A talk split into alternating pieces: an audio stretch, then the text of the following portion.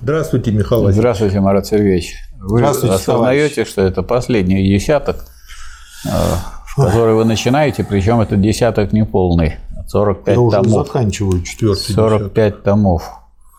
Нет, последний десяток. Не, мне еще нужно два тома четвертого десятка, а потом пойдет последний. Или вы имеете в виду? Я имею в виду, что вот 39-й, а уже 40-й будет. Следующий. Так что вы, Будет. вы переходите в такую стадию, где вам до конца останется всего 5 томов. Этот вы уже прочитали, это мы его еще не обсудили, но вы его уже прочитали, то есть вы уже его прошли. Мы только вместе со слушателями еще его не прошли. Да. Но слушателей тоже ведь никто не сдерживает, они могут нас обогнать. И вас могут обогнать. Их- Теоретически. Их никто ни в чем не сдерживает, только Теоретически. я иногда баню. Да, теоретически, теоретически, а практически, ну, не так много людей, которые вот э, учатся у гениальных людей. Я вот поражаюсь. Вот люди почему-то читают, кого попало. Вот если вы читаете э, людей не гениальных, ну, значит, вы не так быстро развиваетесь только и все. Только и всего. А Ленин говорил, что мы стоим на плечах великих, и поэтому видим далеко. Михаил Васильевич, вот у того, кто привык э, читать гениальных, у них э, есть свои трудности. Проиллюстрирую следующим примером. Вот моя мама с детства любит очень вкусную рыбу. Выросла у моря. Получилось так, что она не знала, но она оказалась де-факто избалована хорошей, качественной рыбой. И сейчас она ходит и хочет купить рыбу, заходит в магазин и сразу бежит оттуда. И вот так вот, мучается от магазина к А, магазину. вот, а вот найти люди, ум- от люди, которые занимаются умственным трудом, они как раз вот в лучшем положении, потому что они должны потреблять соответствующую литературу. Литература есть любая. Да, им есть, повезло больше. есть самая великая литература. И никакие, так сказать, можно сказать, э, события, контрреволюции или там, так сказать, э, завихрения политические на это не влияет. У нас, Да. у нас все есть. Пожалуйста, кто вам мешает читать Ленина Великого? Никто не Читать мешает. никто не мешает. Но а с кем потом обсудить? Ведь немного же людей прочли. А вот когда вы прочтете, вам будет с кем обсудить. Я вот прочел, и вас с вами могу обсудить. Ну вот э, как, А вы прочтете, вы со мной можете обсудить. как в анекдоте, в бой идут все танки. Оба, оба.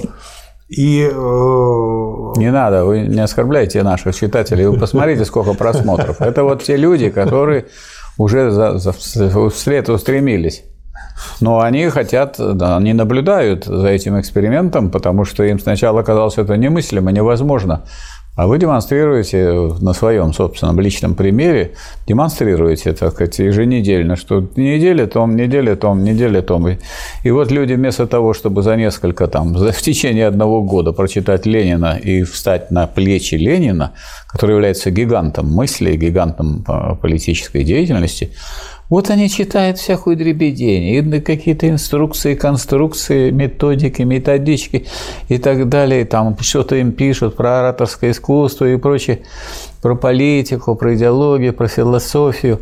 Причем люди, которые не знают философии, пишут. Ну, кто пишет учебники по философии? Ну, как вы думаете, кто из философов крупных написал учебник? Никто не писал. Ну вот можно сказать, что считать за учебник малую логику Гегеля, но это учебник для вузов, считайте. А большая логика не учебник для вузов. Большая логика для тех, кто хочет разобраться, причем подробно, обстоятельно в диалектике. Сидите, читайте, кто вас подгоняет. Ну, не, не так быстро это идет. Там, скажем, вот мы ведем кру- кружок по науке логики Гегеля, и люди смотрят. Вот, пожалуйста, вот краткий курс, который вывешен Маратом Сергеевичем по диалектике. Его посмотрело сейчас 135 тысяч человек. это вообще очень удивительно. Ничего тут удивительного нет. Это говорит о том, что не только мы с вами понимаем, что э, великому можно научиться у великих, но их много уже людей. Вот это меня и удивляет. В том, А меня радует. Это да, меня Вы тоже привыкли, радует. вы привыкли все вокруг дураки одни. Нет. У нас много людей умных в нашей стране. Мы вообще Слава передовая Богу. страна. Слава богу. А вы можете сказать, в какой еще стране больше читают и смотрят Гегеля, науку логики? Нет такой страны. Независимо Я от не того, какой, такой анализ. а независимо от того, какой есть строй. Вот, то есть строй – это строй. А есть еще и такие вопросы, как личная инициатива и свое духовное развитие. И не надо свое духовное развитие отдавать в чьи-то руки и слушать, что вам скажут. Ну, кроме того, что вот, кроме такого рецепта, который мы выдаем бесплатно, и который вы не оспорите, что великому надо учиться у великих, не тратьте время на чтение того, что является просто хорошим, потому что вы великие книги не успеете прочесть. Я думаю, как раз-таки с Гегелем пример того, как э, небольшая группа людей с вами а пропагандой Гегеля вот довела до такого уровня. Не только пропагандой, была, она там, и лет изуч... 50. И изучением этого дела, да? А это, как я понимаю, очень связано. Очень потому связано. Что, э, как я понял, вы до сих пор открываете что-то новое да, у конечно, Гегеля конечно, для себя. Конечно. И э, получается, что пропагандируя и дальше сам развиваешься. Так как, э, как говорят, что говорит, ну что за слушатели мне попались? Раз объяснил, не понимает. Два объяснил, не понимает. Три не понимает. На четвертый раз я уже понял, а они все еще не понимают. Ну, это понятно, когда человек разъясняет, убеждает, показывает, он, он что делает? Выражает в понятиях. А понять по Гегелю – это выразить в понятиях. То есть, если вы выражаете в понятиях, и людям становится понятно – значит, вы поняли. А если вы не можете выразить в понятиях так, чтобы кто-нибудь понял, это значит, и значит, вы не поняли. Ну, конечно. Ага. Поэтому я считаю, что вот если 135 тысяч посмотрело, значит, это некоторая характеристика того, что я кое-что понял. Да. И... и уже можно гордиться этим, но не, главное не возгордиться, потому что я многого не понял. И честно хочу сказать, и еще у нас впереди длинная дорога до конца. Но и э, если, если бы я сказал, что я абсолютно все понимаю во всех так сказать, пройденных вроде бы кружком э, моментах, это было бы неправильно, неправдой. Но и с другой стороны, хочешь научиться, научи другого. Обучая да. его, научишься сам. Ну, некоторые по-другому делают, они другого обучают, а и сами так ничего не могут научиться. У нас такие есть. Ну, бывают вот пример. Такие зубные врачи, друд, вот, друд зубы. Он как Коровецкий, он считается философом, только никаких у него философских работ нет. И он является так сказать, главным отрицателем диалектики. Вот, вот у Ленина был его любимый Туган. Да. Вот, у нас есть Кровецкий, и но слава он, богу. Но нелюбимый. нелюбимый. Это всегда на кого можно наоборот сослаться, как на того, кто является образцом вообще примитивизма. Да, как негативный, в этом его положительная роль, негативный пример. Вот э, у нас тут есть в этой работе, как в каждой работе и в каждом томе, есть какие-то узловые работы. Да, 39 том. Да, в 39 да. томе. И э, вот мы уже с вами обменивались твоим мнением по поводу того, что здесь такое является блестящим. Здесь, конечно, вот эта работа «Великий почин», которая, несмотря на то, что она краткая, вот, и не относится к тем работам, которые ну, нет времени прочитать. Ну, никак не... 29 страниц. Ну, 29 да, страниц. Вечер, ну, не, ну, невозможно доказывать, что я не мог изучать. Но в ней но содержится целый, так сказать, она собой представляет целую кладезь, так сказать, теоретических угу. всяких позиций. Ну вот давайте вы начнете, я продолжу. Какие есть там в позиции? Здесь много всего. Много всего. Причем из всего этого выбирает только повод. А повод, собственно говоря, коммунистические субботники. Дескать, были субботники, посвященные тому, чтобы поставить так сказать, паровозное дело снова. Да. Работа называется «Великий почин в скобках о героизме рабочих в тылу по поводу коммунистических субботников. Да. Напечатано в июле 19 Вот сразу, сразу уже видно, что о коммунизме Ленин, когда говорит о коммунизме, он говорит не о том, что вы потребляете, а он говорит о том, что вы работаете на все общество. Да. Ну, понятно, что работать на все общество, это означает и развиваться, и каждый должен развиваться в этом обществе. Поэтому коммунизм вовсе не в том, в чем, так сказать, в хрущевские времена пропагандировали в распределении. Ну, во-первых, распределение у нас уже было по потребности, и никого этим не удивишь. Жилье у нас распределялось по потребности. У кого больше семья, тому больше давали. Медицина тоже по потребности. Если вы ударник производства, то это не значит, что вам нужно вырвать 10 зубов. Это значит, если у вас есть потребность зубы полечить, ну идите и лечите бесплатно. А если у вас нет потребности, так и не лечите.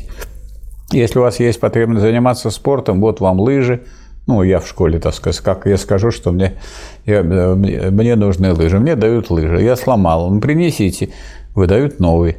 Ну, не хочешь лыжи, ну, занимайся чем, да, хочешь другим, пожалуйста. Да. Я так таскал телескоп домой. Ну вот, пожалуйста. Ох, тяжелый он был. Ну, обратно-то хоть возвращали. Такие люди, а то я подумаю, что коммунисты – это те, которые растаскивают. Это что есть в школе. У меня, у меня есть грех, мне до сих пор стыдно. Я где-то штук 15 книжек спер из школьной библиотеки. Это сейчас вы сохранили. По физике и математике. Вы их сохранили. сохранили. Я их сохранил, там до сих пор еще от школьный этих, штамп от этих остался. Вот, от этих вот людей, которые да. книги просто выносят на помойку и сжигают. Это положительно. Сколько в библиотеках, сколько э, книжек выброшено хороших, и загружены в библиотеке какой чепухой.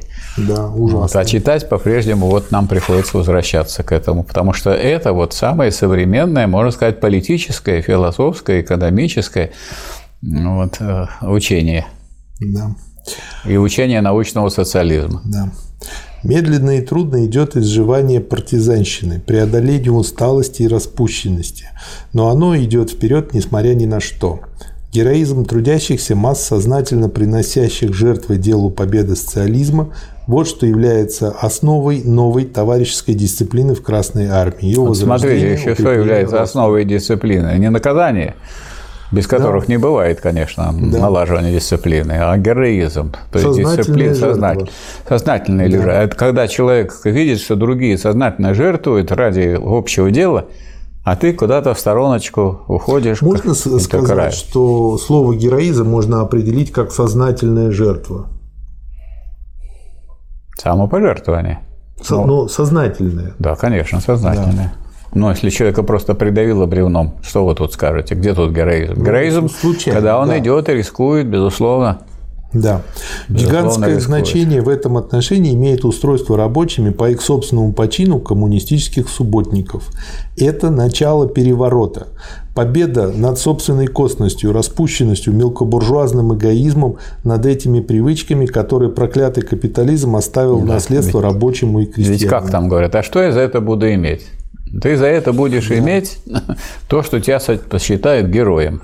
Потому что ты сделал то, что нужно для страны, для всех. И ты, ты начинаешь выводить советскую Россию из тяжелого положения, когда, которое сложилось, когда революцию провели, большие жертвы понесли. Конечно, не в момент революции, а в связи После. с гражданской войной, в связи с тем, что враги все-таки не могли смириться долго с тем, что возникает новое государство рабочих, э, государство диктатуру пролетариата, и обычные люди будут управлять, а не, не, не дворяне и не те люди, которые вышкалены э, в парламентах и так далее, привыкли обманывать, дурачить людей. Вот, поэтому это, конечно, необыкновенное явление, то, да. что было.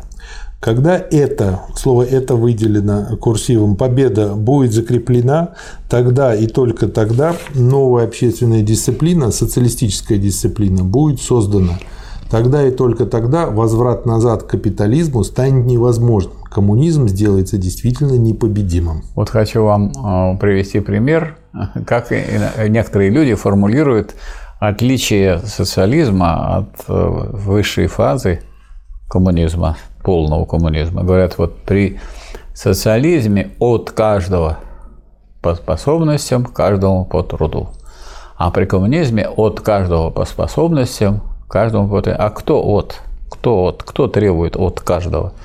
Это неверная формулировка, в принципе. Вот на фоне того, о чем говорит Ленин, сознательное самопожертвование, героизм, каждый по способностям, ну, каждому, от себя каждый по способностям, каждому по труду в первой фазе. Но по потребностям тоже начинается. И мы знаем, что у нас 52% благ при социализме в СССР распределялись по потребностям. Медицина, образование, жилье. Вот они занимают 50, по, по подсчетам э, кандидата экономических наук Галко, ректора университета, рабочих корреспондента Фонда рабочей академии. Так что и по потребностям было, но все-таки каждый по способностям, каждому по труду и по потребностям а не от каждого. Это я от вас требую, от того требую. Это кто требует? Государство?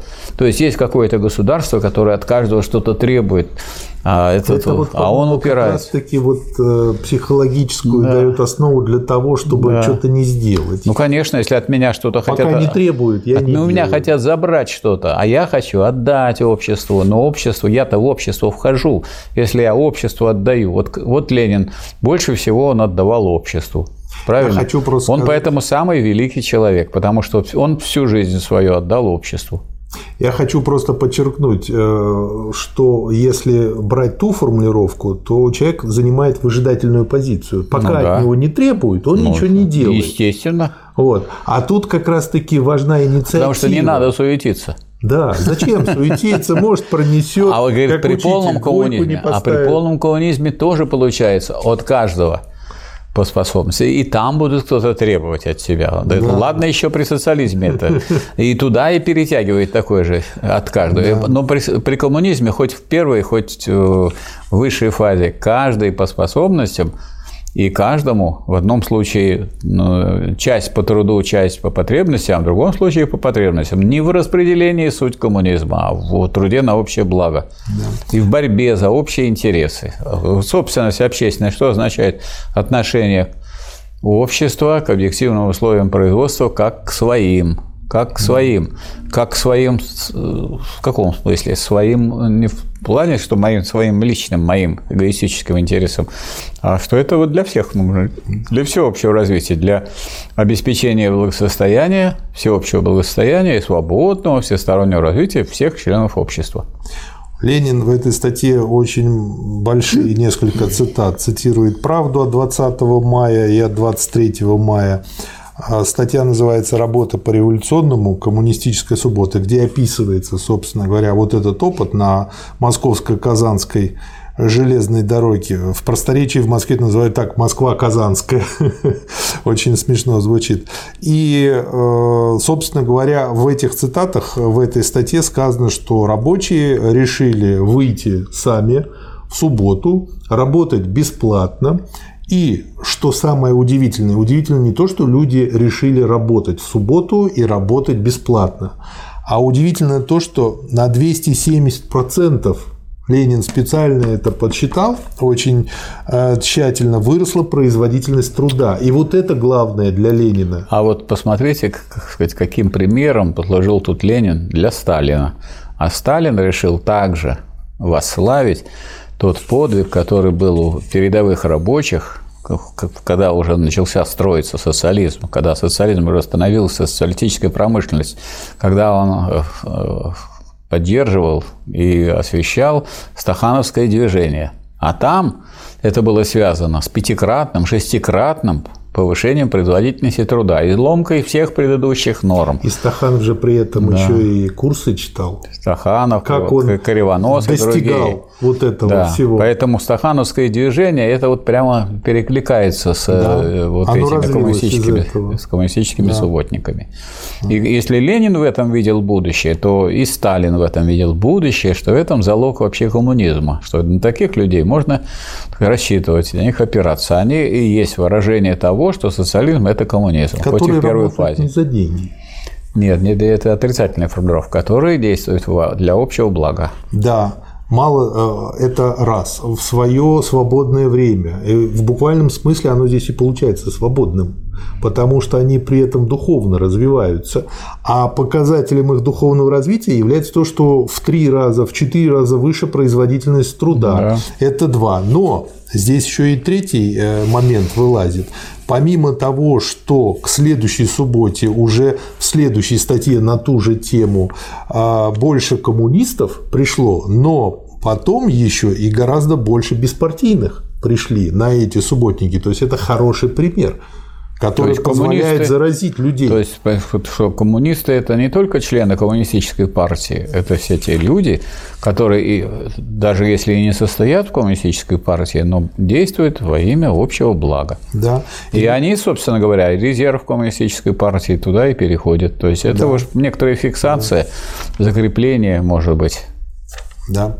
И Ленин тут подчеркивает, что несмотря на то, что работа была слабо подготовлена и слабо организована, ну, естественно, это стихийно э, было сделано, все же производительность труда была выше обычной в 2-3 раза.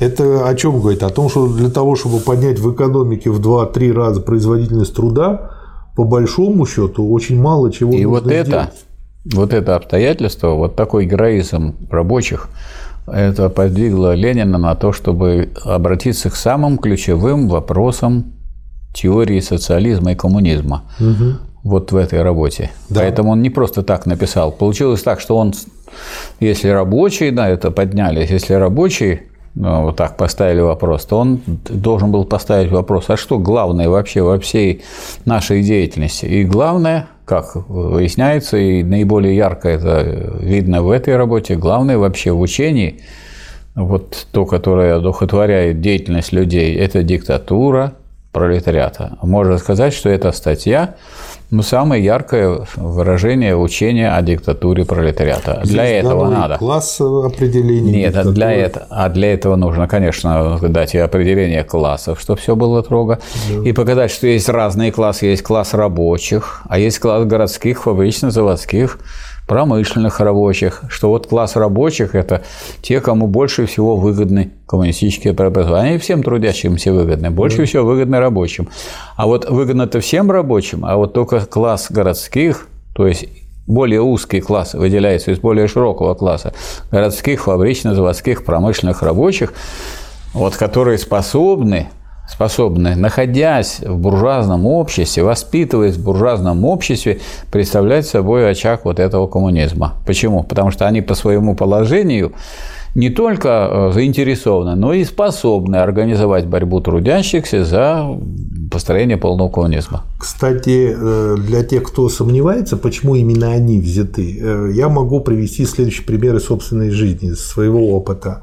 А, а вот э, когда вы говорите, что они способны, а, просто многие недомысливают это, а почему они способны? Ответ очень простой. Они вместе каждый день сообща каждый день. трудятся. Каждый день. Они друг друга лучше понимают, слышат друг друга, скоординированы они лучше. Они как единый организм достигают И они цели. видят, что, что результат от того, что выходит из завода, да. из фабрики. Это результат их совместного, совместного труда. труда, коллективного и планомерного.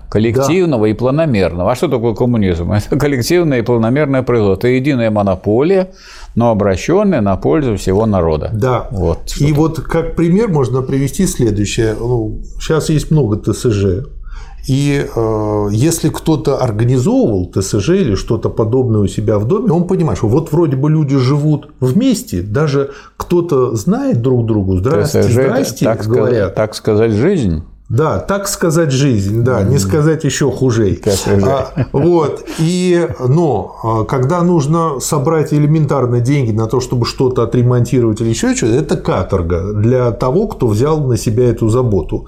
Потому что половина от него отбрехивается, другая половина считает, что он там подворовывает, третья половина считает, что раз он вылез, значит, у ну, него три половины выгода это, от этого три, Три половины это вы перебрали уже. Вот там постоянный такой перебор. То есть я для чего этот пример привожу? Третья часть. Что по территориальному признаку да. устраивать вот такие выборы и голосования, это мы никогда ничего не получим, и выиграет только тот, у кого есть своя личная частная организация, а для того, чтобы сманипулировать так, так всеми этими живущими на одной так территории. Так и выигрывают, да.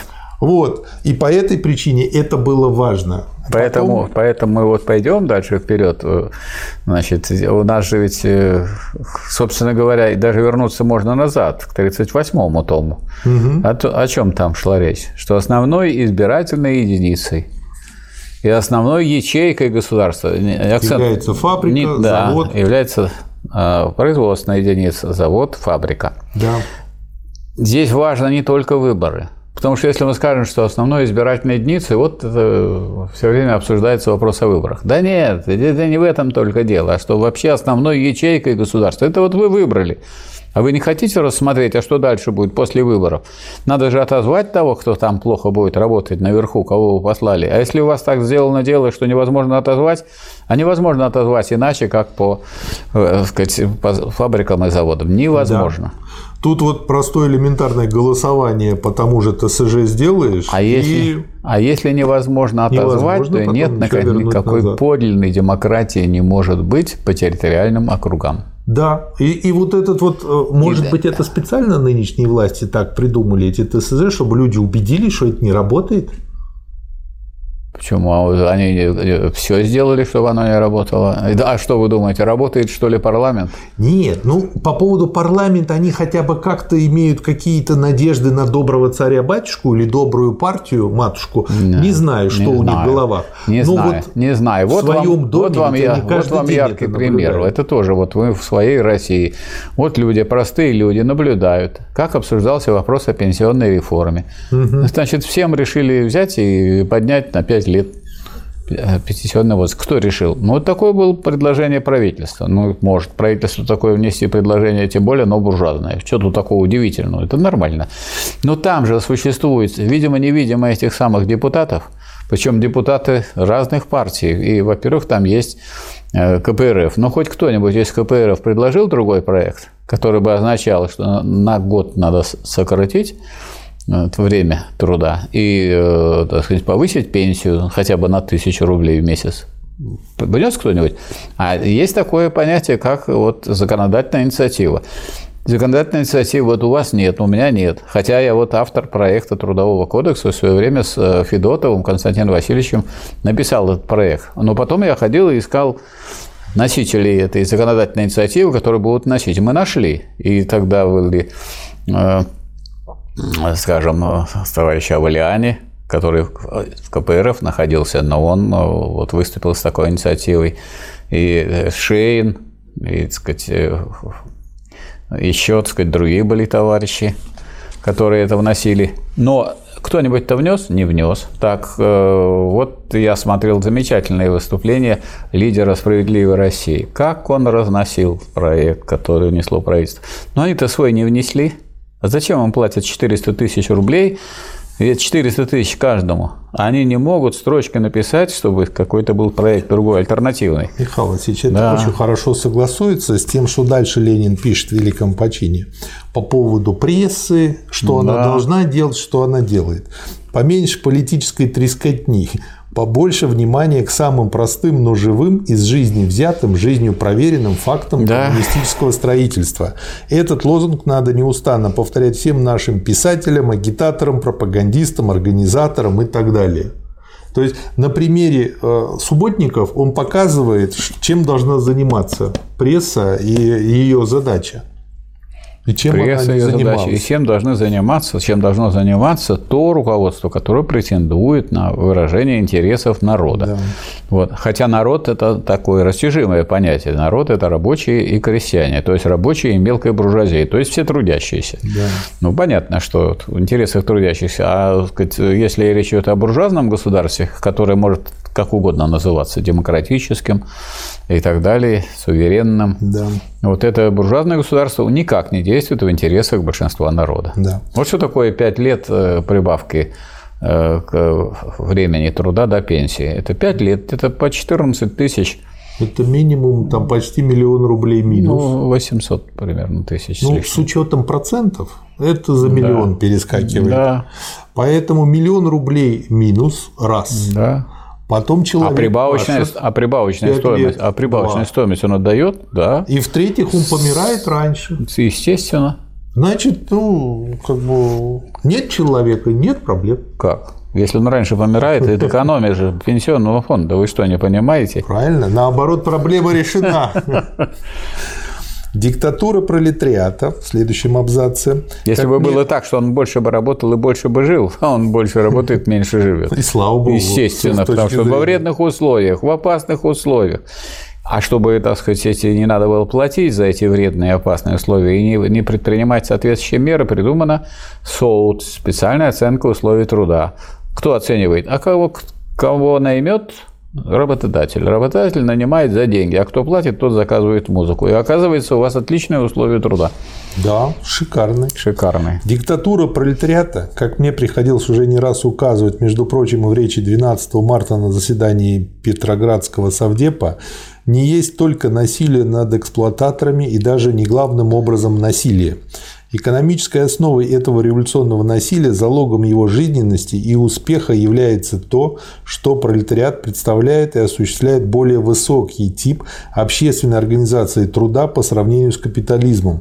В этом суть, в этом источник силы и залог неизбежной полной победы коммунизма. То есть руководить должен тот, кто представляет собой более высокий тип организации общественного труда.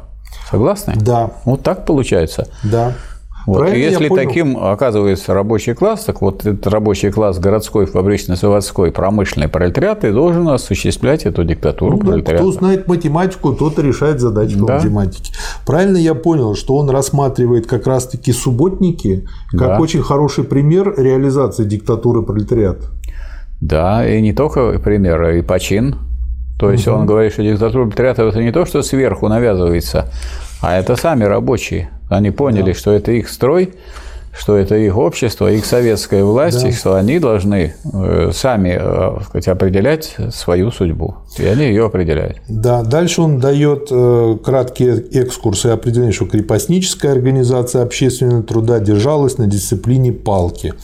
Капиталистическая организация общественного труда держалась на дисциплине голода. А вот коммунистическая организация общественного труда, к которой первым шагом является социализм, держится и чем дальше, тем больше будет держаться на свободной и сознательной дисциплине самих трудящихся, свергнувших иго как помещиков, так и капиталистов. То есть чем занимались люди на субботниках? Они занимались... Трудились на общее благо. Да, но они как раз, э, так сказать, нарушено же было во многом хозяйство. Они, э, так сказать, налаживали это да. хозяйство, чтобы оно в общих интересах весело. Если это транспорт, если это так сказать, паровозы, то надо сделать так, чтобы они были отремонтированы. Если это касалось э, путей, значит, надо было, чтобы сказать, необходимо было подвести хлеб. Для кого? Для всех. Паровозы для всех, фабрики для всех и так далее. Да. А не для одного. Вот э, э, у Ленина есть такое высказывание в другой работе, что всякое прямое или косвенное узаконение рабочих отдельной фабрики на их особое производство было бы областническим анархосиндикализмом, а не коммунизмом. Да, да, помню. Вот. И вот, э, а у нас целая, так сказать, республика была, претендующая на социалистическое СФРЮ, Социалистическая да. Федеративная Республика Югославия, которая вот и учинила такие кооперативные, так сказать, предприятия. Ну и они, так сказать, каждый... Так она кровавым способом развалилась. Развалилась, да, совершенно верно. Да. Эта новая дисциплина не с неба сваливается и не из добреньких пожеланий рождается. Она вырастает из материальных условий крупного капиталистического производства, только из них. Без них она невозможна. Носителем этих материальных условий или проводником их является определенный исторический класс, созданный, организованный, сплоченный, обученный, просвещенный, закаленный крупным капитализмом. Этот класс пролетариат. Я бы вот хотел на этом остановиться. Сказать, вот люди понимают, что такое дисциплина. Дисциплина – это определенное понятие. Это что такое? Соблюдение установленного порядка действий. А кто устанавливает? Это важно? важно. Так кто должен устанавливать социалистическую дисциплину? Кто? Кто больше заинтересован в строительстве социализма и в развитии его рабочий класс. То есть рабочий класс устанавливает дисциплину. А вот что касается его органов там, государственных, они кому должны подчиняться? Рабочему классу. Да. И действовать в интересах рабочего класса. То есть э, дисциплина пролетарская выше, чем те или иные государственные учреждения, и выше, чем те, те или иные так сказать, э, чиновники, которые выступают от имени рабочего класса. И в этом смысле выше, чем партия. Потому что партия – это что? Это элемент класса, это авангард класса. Ну и партия может прогнить. может, а класс прогнать не может. Да. А партия – это такая сказать, организация, которая что делает? Которая познает интересы рабочего класса. Она не для себя и не сама по себе. Второе, она вносит сознание этих интересов в класс. И это без партии не сделаешь. Поэтому рабочий класс заинтересован в наличии коммунистической партии. То есть заинтересован в наличии своего авангарда. Любая борющаяся армия заинтересована в наличии авангарда. И оригарда, между прочим. Да. Чтобы Спецназ везде. Чтобы с хвоста на вас не напали. Да. Так, вносит в сознание этих интересов в класс и организует борьбу класса за э, осуществление этих интересов. Ну как можно организовать борьбу класса без класса? Никак нельзя. Без, без авангарда нельзя, но если только будет авангард об этом заботиться, а мы будем смотреть, ну как удается партии рабочего класса организовать нашу жизнь? Не удается. Вы знаете, я, мне в голову сейчас пришел очень хороший пример. Это как многие родители пытаются организовать собственных детей, за да. них все делая, и в результате получается такой маленький Борчук, который в результате не хочет ничего, как-то насильно его куда-то запихивает, как-то он это заканчивает, и потом да. как-то трудоустраивается. Вот это да. как-то и получается. А тем родителям, кому удалось разбудить сознательность в ребенке, да. и ребенок сам гребет, сам выбирает, сам делает, родители только помогают в том, что сам ребенок да. хочет, там и получается результат. Конечно. Дальше он тут дает практически определение. Диктатура пролетариата. Только определенный класс, именно городские и вообще фабрично-заводские промышленные рабочие в состоянии руководить всей массой трудящихся и эксплуатируемых в борьбе за свержение иго капитализма, ходе самого свержения, в борьбе за удержание и укрепление победы, в деле созидания нового социалистического общественного строя, во всей борьбе за полное уничтожение классов. Вот видите, во всей борьбе за полное уничтожение классов. То есть это вот диктатура пролетариата, что имеет своим началом? Свое установление. Да. Так, а что имеет своим завершением? Полное уничтожение классов. То есть не построение социализма и не построение Э, сказать, каких-то сказать, шагов или ступеней этого самого полный социализма. Коммунизм. Полный коммунизм, то есть да. полное уничтожение классов. То есть однозначно и понятно, но здесь показано и доказано, что задача рабочего класса и миссия его историческая состоит в том, чтобы привести все общество к полному коммунизму. Те люди, которые говорят, что все достаточно, отходите, рабочий класс и свою миссию исчерпал, что мы, собственно, слышали на 22-м съезде в докладе Хрущева, это враги социализма, враги трудящихся, враги рабочего класса. И это было тогда не видно, или не очень видно, или не всем видно, а сейчас это видно, всем хорошо и достаточно прозрачно. Они, эти предатели коммунизма, которые привели дело к капитализму. Тоже образ э, возник Человек с детства занимается спортом профессиональным, у него хорошее тело, становится даже олимпийским чемпионом, и в какой-то момент перестает, бросает все. И у него начинает уже годам к 40-50 вылазить куча проблем, а, в общем, тяжело со здоровьем, и, как правило, долго он не живет. А недавно я в интернете видел видеозапись женщины, ей 88 лет, и она работает фитнес-инструктором. А, выглядит, ну, дай бог, полтинник ей дашь, не больше. И когда ей задают вопрос, а как вот так получилось, она сказала, ну, вы знаете, как бы я до 50 лет ничего не делала, а потом у меня начались проблемы с позвоночником, с коленями, с тем-то, с тем-то, с тем-то. Я вместо врачей начала заниматься физкультурой, и вот что и получилось. То есть получается, заняться можно практически в любом возрасте. Вопрос просто там, когда-то это сложнее, когда-то легче, это понятно. В том числе Но и можно. развитием своего мозга, в том числе и участием в общественной да. жизни, То в политической жизни. можно идти да? всегда.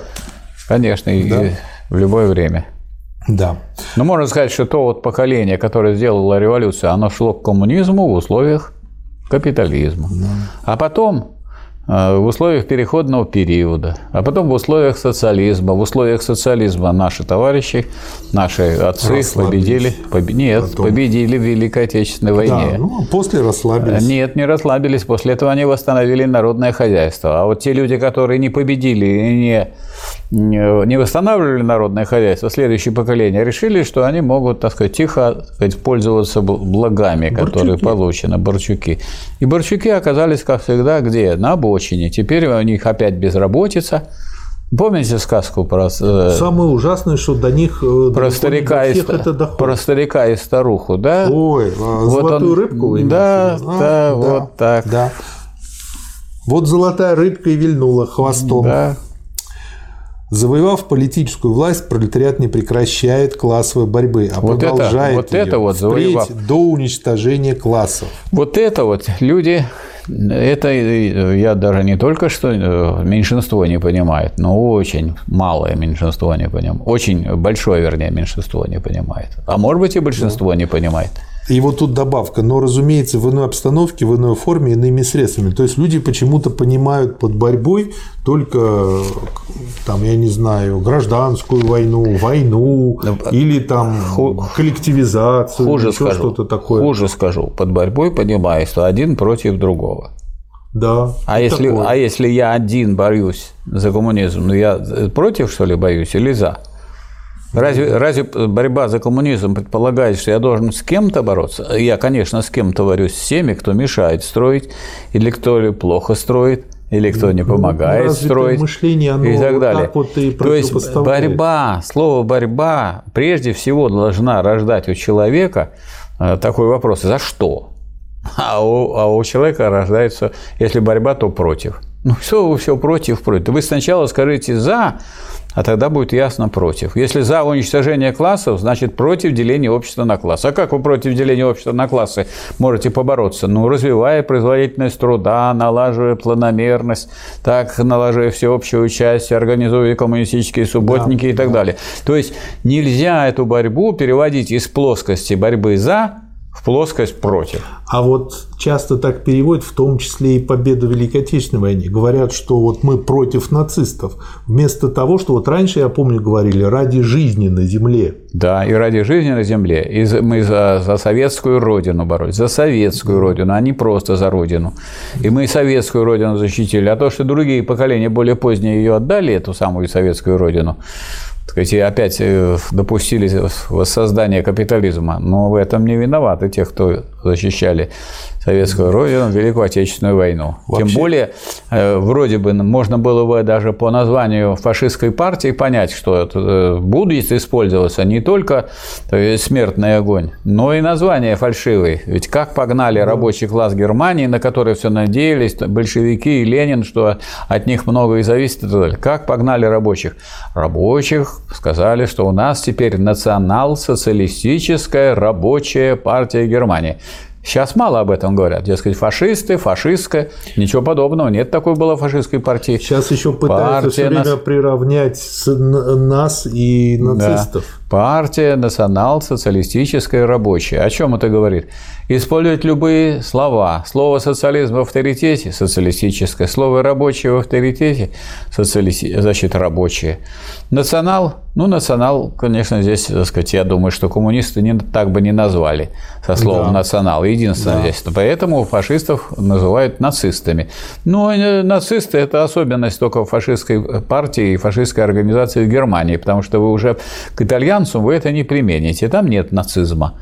Это, это их партия. Есть, да, а фашизм, а это, так сказать, от слова фаш, это веник, это веник, это, так сказать, как Веникисты бы... они. Это значит, это, э, то есть не, не одиночкой надо, а собираться в кучу, только куча у них против чего? Чего они этим веником метут? Они, оказывается, выметают что?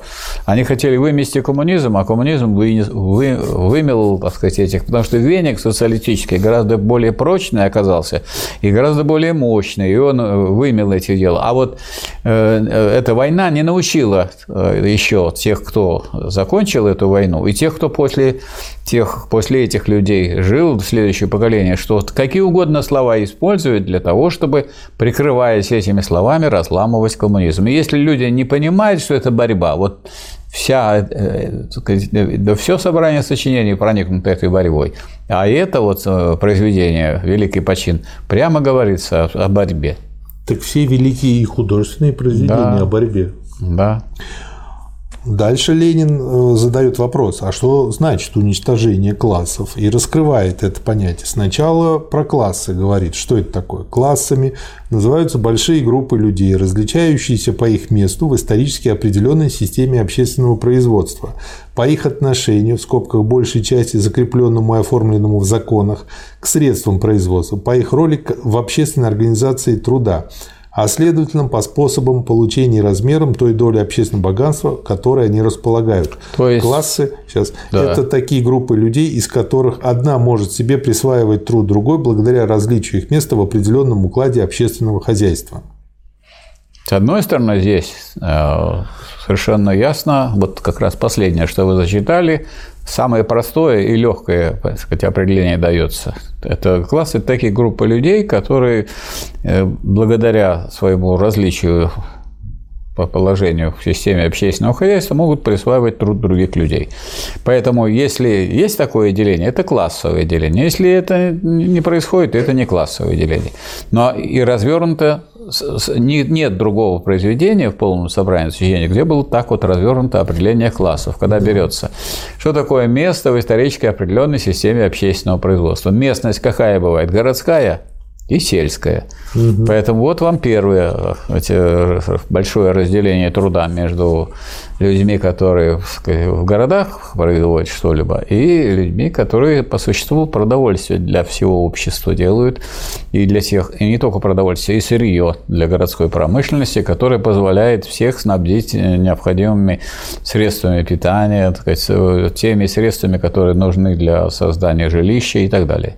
Раз – Второе. По отношению к средствам производства. Причем неважно, это отражено в законах или нет. По большей части, говорит Ленин, закрепленному и оформленному в законах. А если не оформлено в законе, а у него средства производства есть, а у тебя нет, вот ты будешь эксплуатируемым, он будет эксплуататор.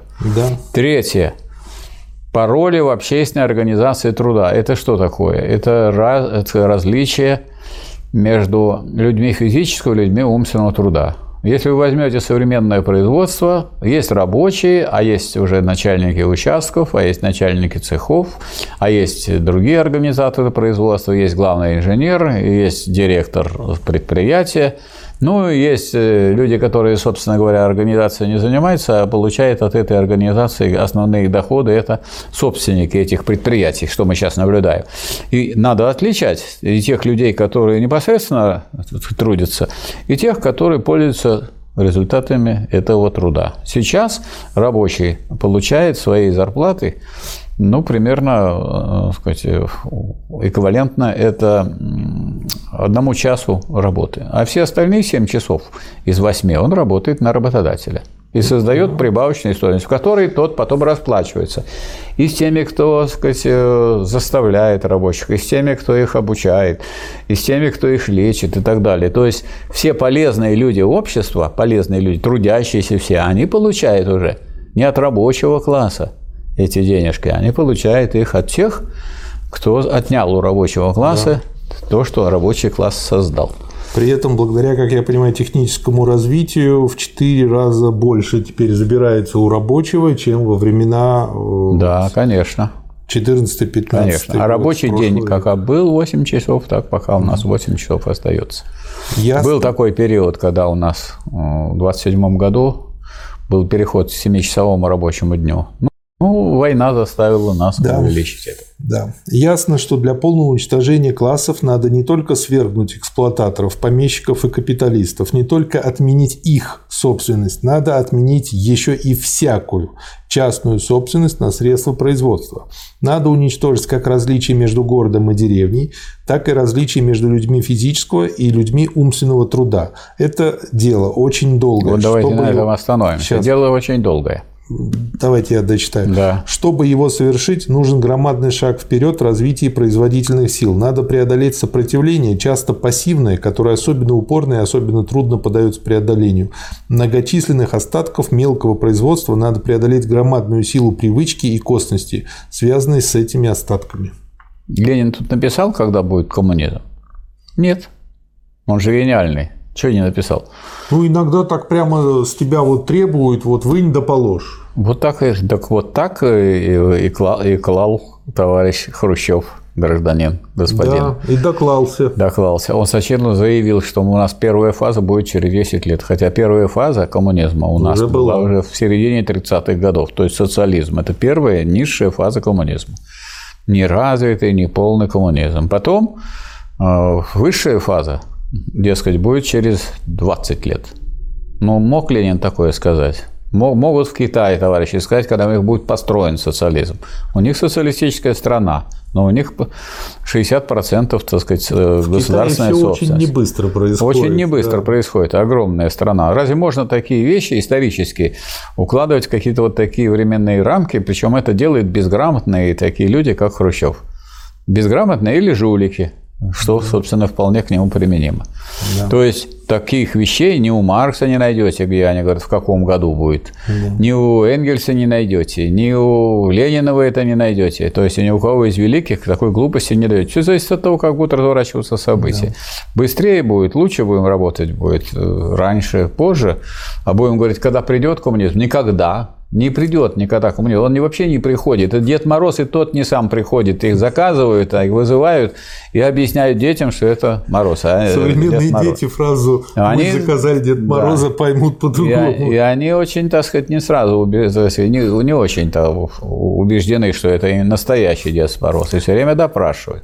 Вот нам этот не настоящий Дед Мороз, так сказать, не настоящий пришел. Дед Мороз пришел в лице той самой программы, которую предложили на 22-м съезде, да. и которая стала программой уничтожения коммунизма в России. Не только полного коммунизма, его не было, и не полного коммунизма, и социализма вообще как низшей фазы. И переходного периода нас перевели обратно, через переходный период от э, коммунизма к капитализму, в капитализм, который уже с 91 года был просто капитализмом без всяких оговоров. И без всяких да. названий. А до этого всякие красивые названия делали. И люди оказались у нас наивными, просто до удивления. То есть скажи им, что это вот перестройка э, социалистическая. А перед этим, если ты понимаешь, что такое перестройка, это изменение строя. Перестрой перестрой. Был один строй, стал другой. Какой у нас был строй? Социалистический. Какой теперь будет строй? Капиталистический. Если ты внимательно следишь за словами а, и, и за руками, как надо смотреть у таких жуликов и фокусников, то ты мог бы понять это. Ну, говорят, социалистическая перестройка. А, социалистическая. Дальше, а потом социалистический рынок. Ну, а потом уже мы видим, как пришла социалистическая проституция, и так далее. Они даже Социалистическое, да, все социалистическое. Там же написано было про надпись на клетке да. со слоном. Если на клетке слона написана надпись «Буйвол, не верь глазам своим». Вот у меня всегда был вопрос. Не верь глазам, которые смотрят на слона, или не верь глазам, которые смотрят на надпись? На надпись, которая есть. А ведь многие не верят глазам, которые смотрят на слона. Ну вот люди не знают даже на что смотреть. Сказку про голову короля не, не знают на что смотреть. Да. Смотреть надо на вот на что надо смотреть. Что здесь вот в этой статье говорится, что весь коммунизм сводится к, к уничтожению, к полному уничтожению классов. Вот в чем смысл коммунизма, а не в том, что нам рассказывают от э, тебя по, тем, по способностям, а тебе по потребностям. Во-первых, не от тебя, а ты вот. А во-вторых, не в, не в распределении суть дела, а в да. обеспечении благосостояния и свободного всестороннего развития всех членов общества. А это записано в программе в предыдущем томе, в проекте, не в проекте программы, а в программе, которая была принята восьмым съездом РКПБ. Ясно было, в чем суть. Ну и эту же цель-то выбросил Хрущев цель социализма. И вместо этого просто удовлетворение потребностей. У вас потребность водку пить, пейте. У меня потребность книжки читать, я читать книжки буду. Ну, зато мы в прошлой записи хорошо разобрали программу. Да. Я думаю, это поможет. Хорошо разобрали, и хорошо, что разобрали. Да.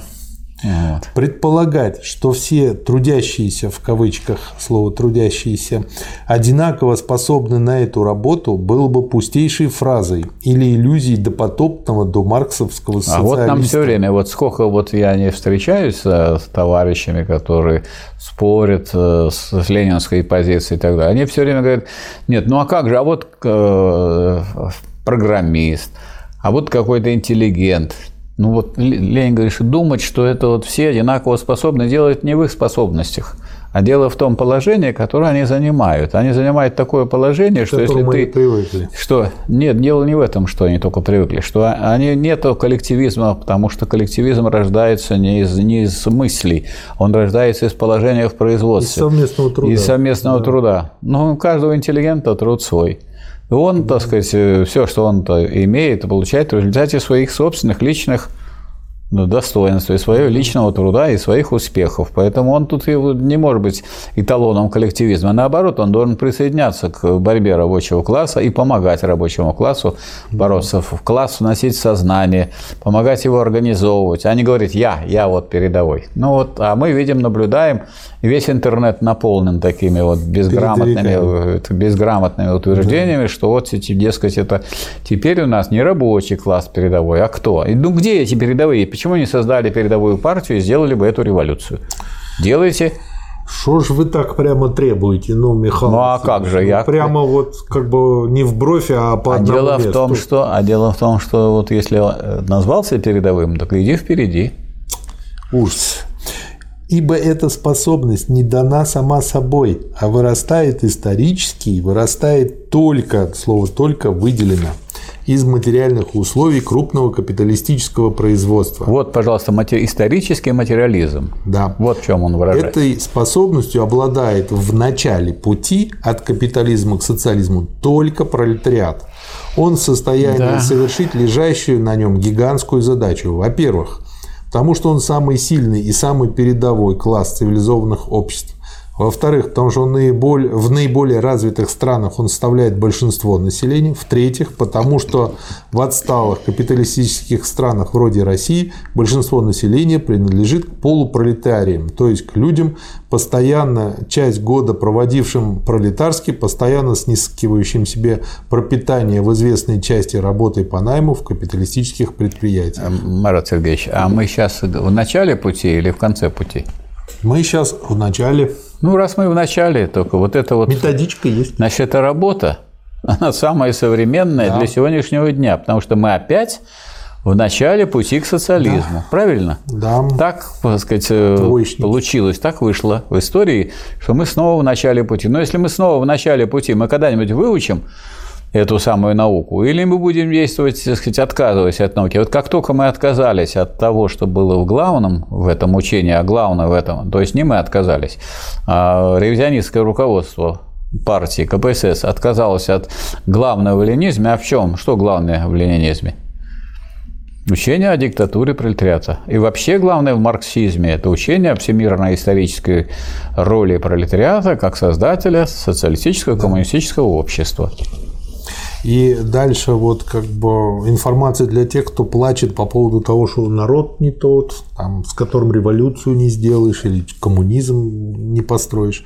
Решение этой задачи может дать только конкретное изучение особых отношений между завоевавшим политическую власть особым классом, именно пролетариатом, и всей непролетарской, а также полупролетарской массой трудящегося населения – причем эти отношения складываются не в фантастически гармоничной, в кавычках, идеальной обстановке, а в реальной обстановке бешеного и многообразного сопротивления со стороны буржуазии. Но нам сейчас хуже, чем Ленину было. Нам сейчас проще.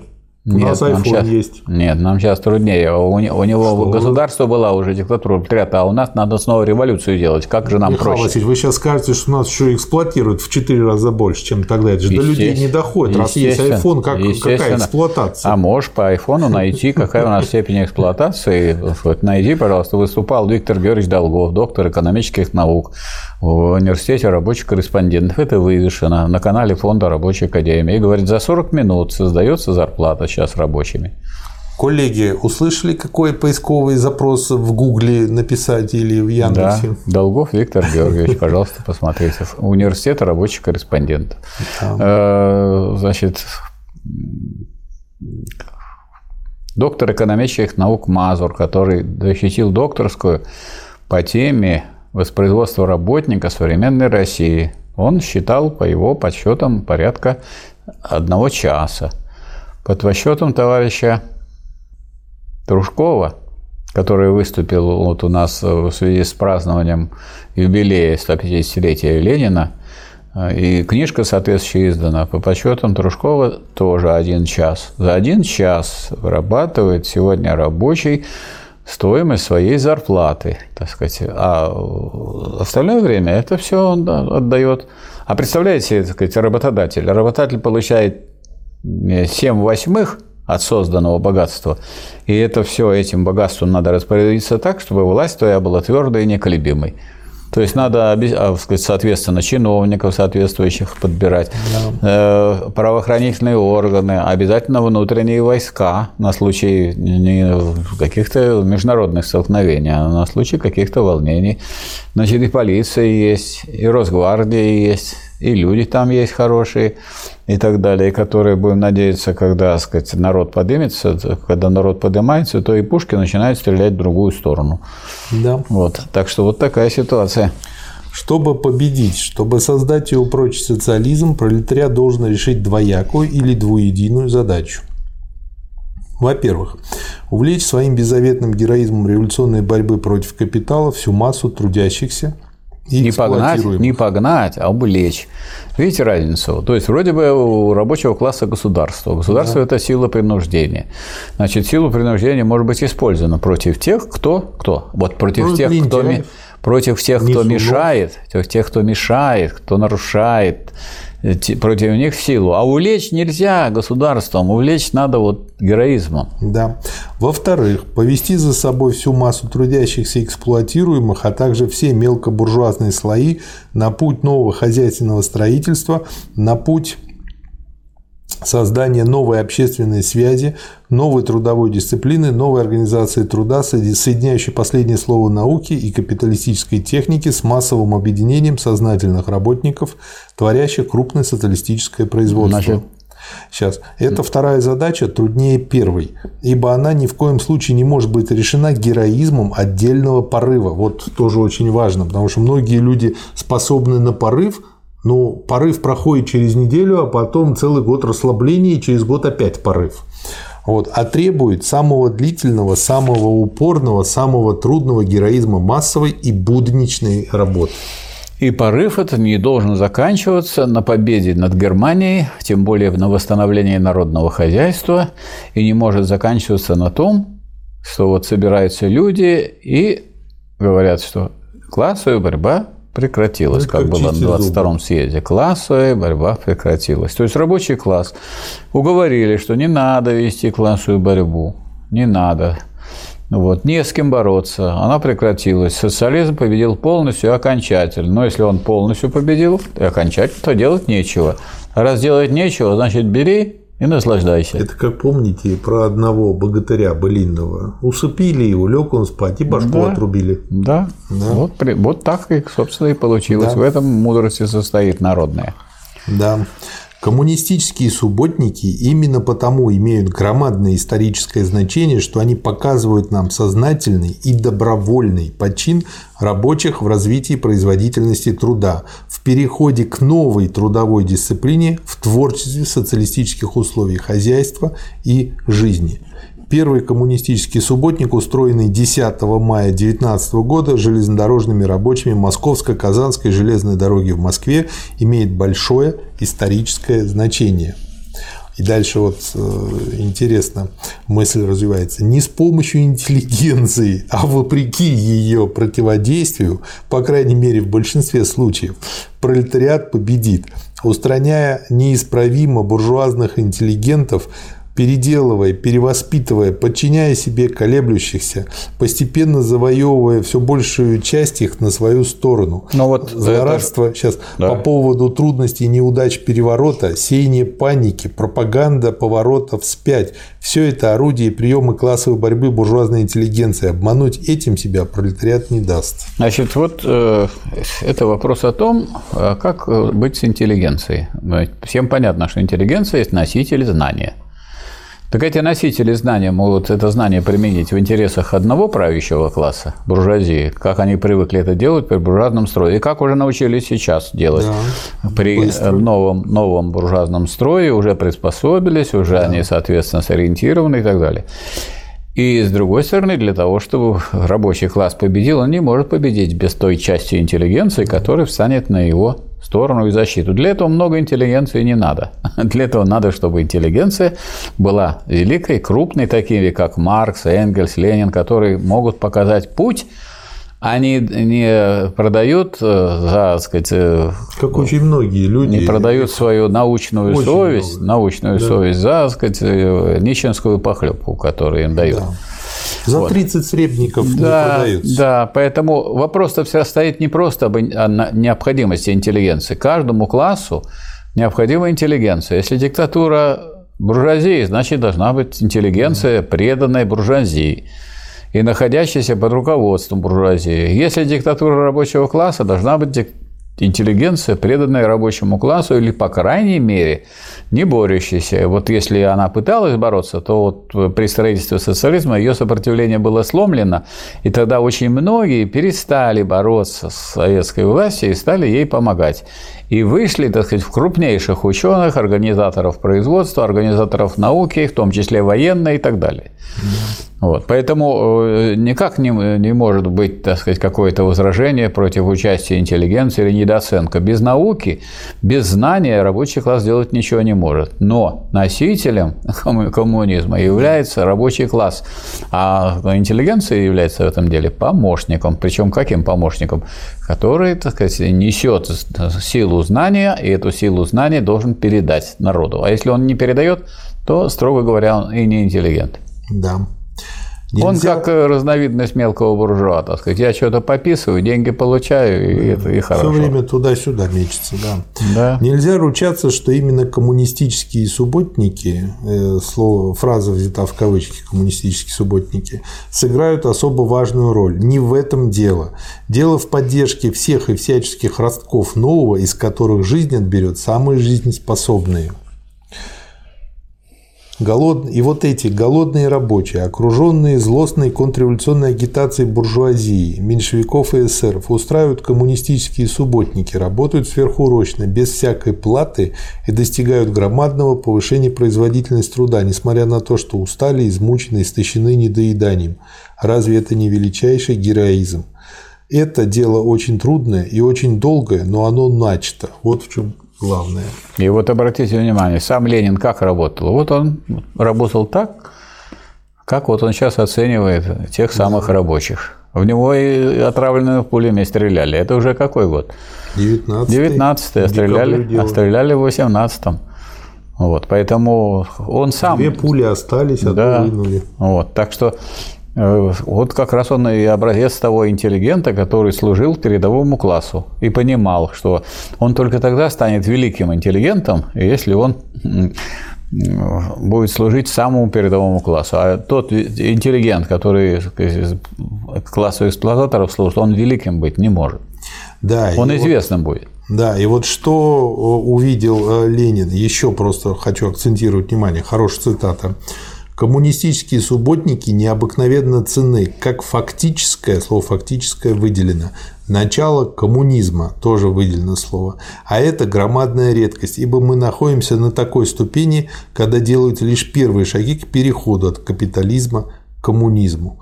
Коммунизм начинается там, где появляется самоотверженная, преодолевающая тяжелый труд забота рядовых рабочих, об увеличении производительности труда, об охране каждого пуда хлеба, угля, железа и других продуктов, достающихся не работающим лично и не их ближним, а дальним, то есть всему обществу в целом, десяткам и сотням миллионов людей, объединенных сначала в одно социалистическое государство, потом в Союз Советских Республик. Вот я уже первый раз да. встретил да. это слово. Посмотрите на буржуазию, как великолепно она умеет рекламировать то, что ей нужно.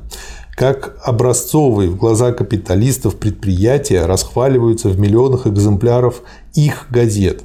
Как из образцовых, в кавычках, буржуазных учреждений создается предмет национальной гордости – Наша пресса не заботится или почти совсем не заботится о том, чтобы описывать наилучшие столовые или ясли, чтобы ежедневными настояниями добиваться превращения некоторых из них в образцовые, чтобы рекламировать их, описывать подробно, какая экономия человеческого труда, какие удобства для потребителей, какое сбережение продукта, какое освобождение женщин из-под домашнего рабства, какое улучшение санитарных условий достигается при образцовой коммунистической работе – может быть достигнуто, может быть распространено на все общество, на всех трудящихся.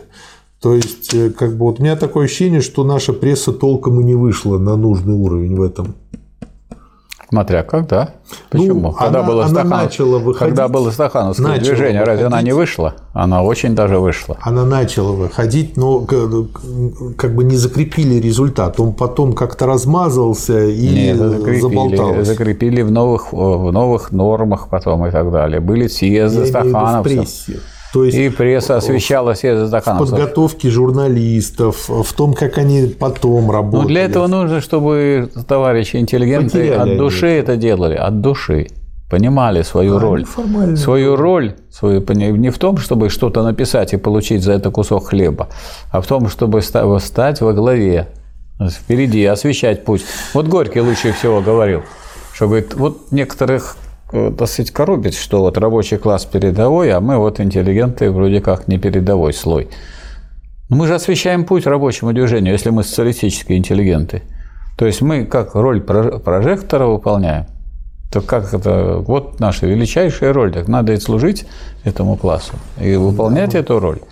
А тот, кто просто, так сказать, что-то пишет и указывает, что у вас и это не получилось, то не получилось, вот это не получилось, и, скорее всего, ничего у вас и не получится, ну, они заслуживают того, чтобы люди не только от них отмахивались, но иногда и по-другому относились. Да, более а решительно. от такого только один депрессняк.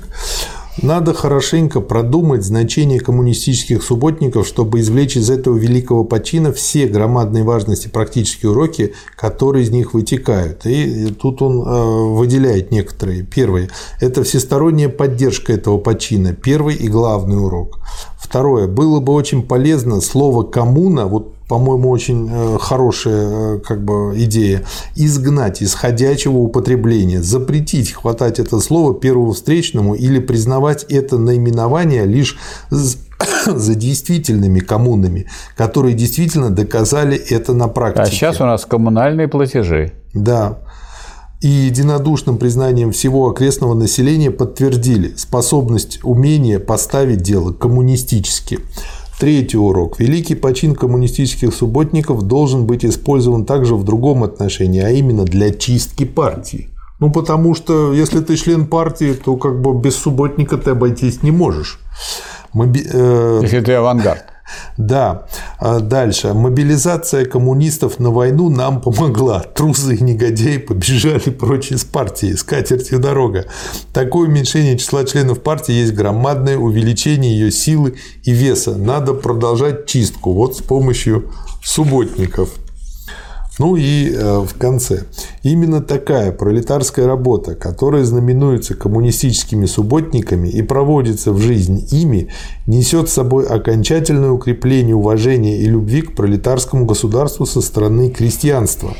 Такая работа, и только она окончательно убеждает крестьянина в нашей правоте, в правоте коммунизма, делает крестьянина беззаветным нашим сторонником, а это значит ведет к полному преодолению продовольственных трудностей и к полной победе коммунизма.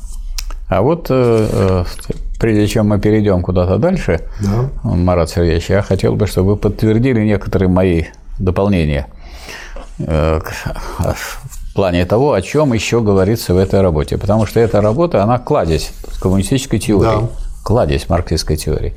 Во-первых, в ней говорится о том, ну, о классах мы уже говорили, о диктатуре пролетариата мы говорили, о том, что диктатура должна быть до полного коммунизма, что главным э, фабрично-заводской и так далее пролетариат, но тут и говорится о том, что вообще, э, что вообще так сказать, представляет собой буржуазная демократия. Угу. Да? А в чем она состоит, эта буржуазная демократия? Буржуазная демократия состоит в том, чтобы один раз в пять лет давать возможность трудящимся решать, кто а, будет представлять и подавлять их в парламенте.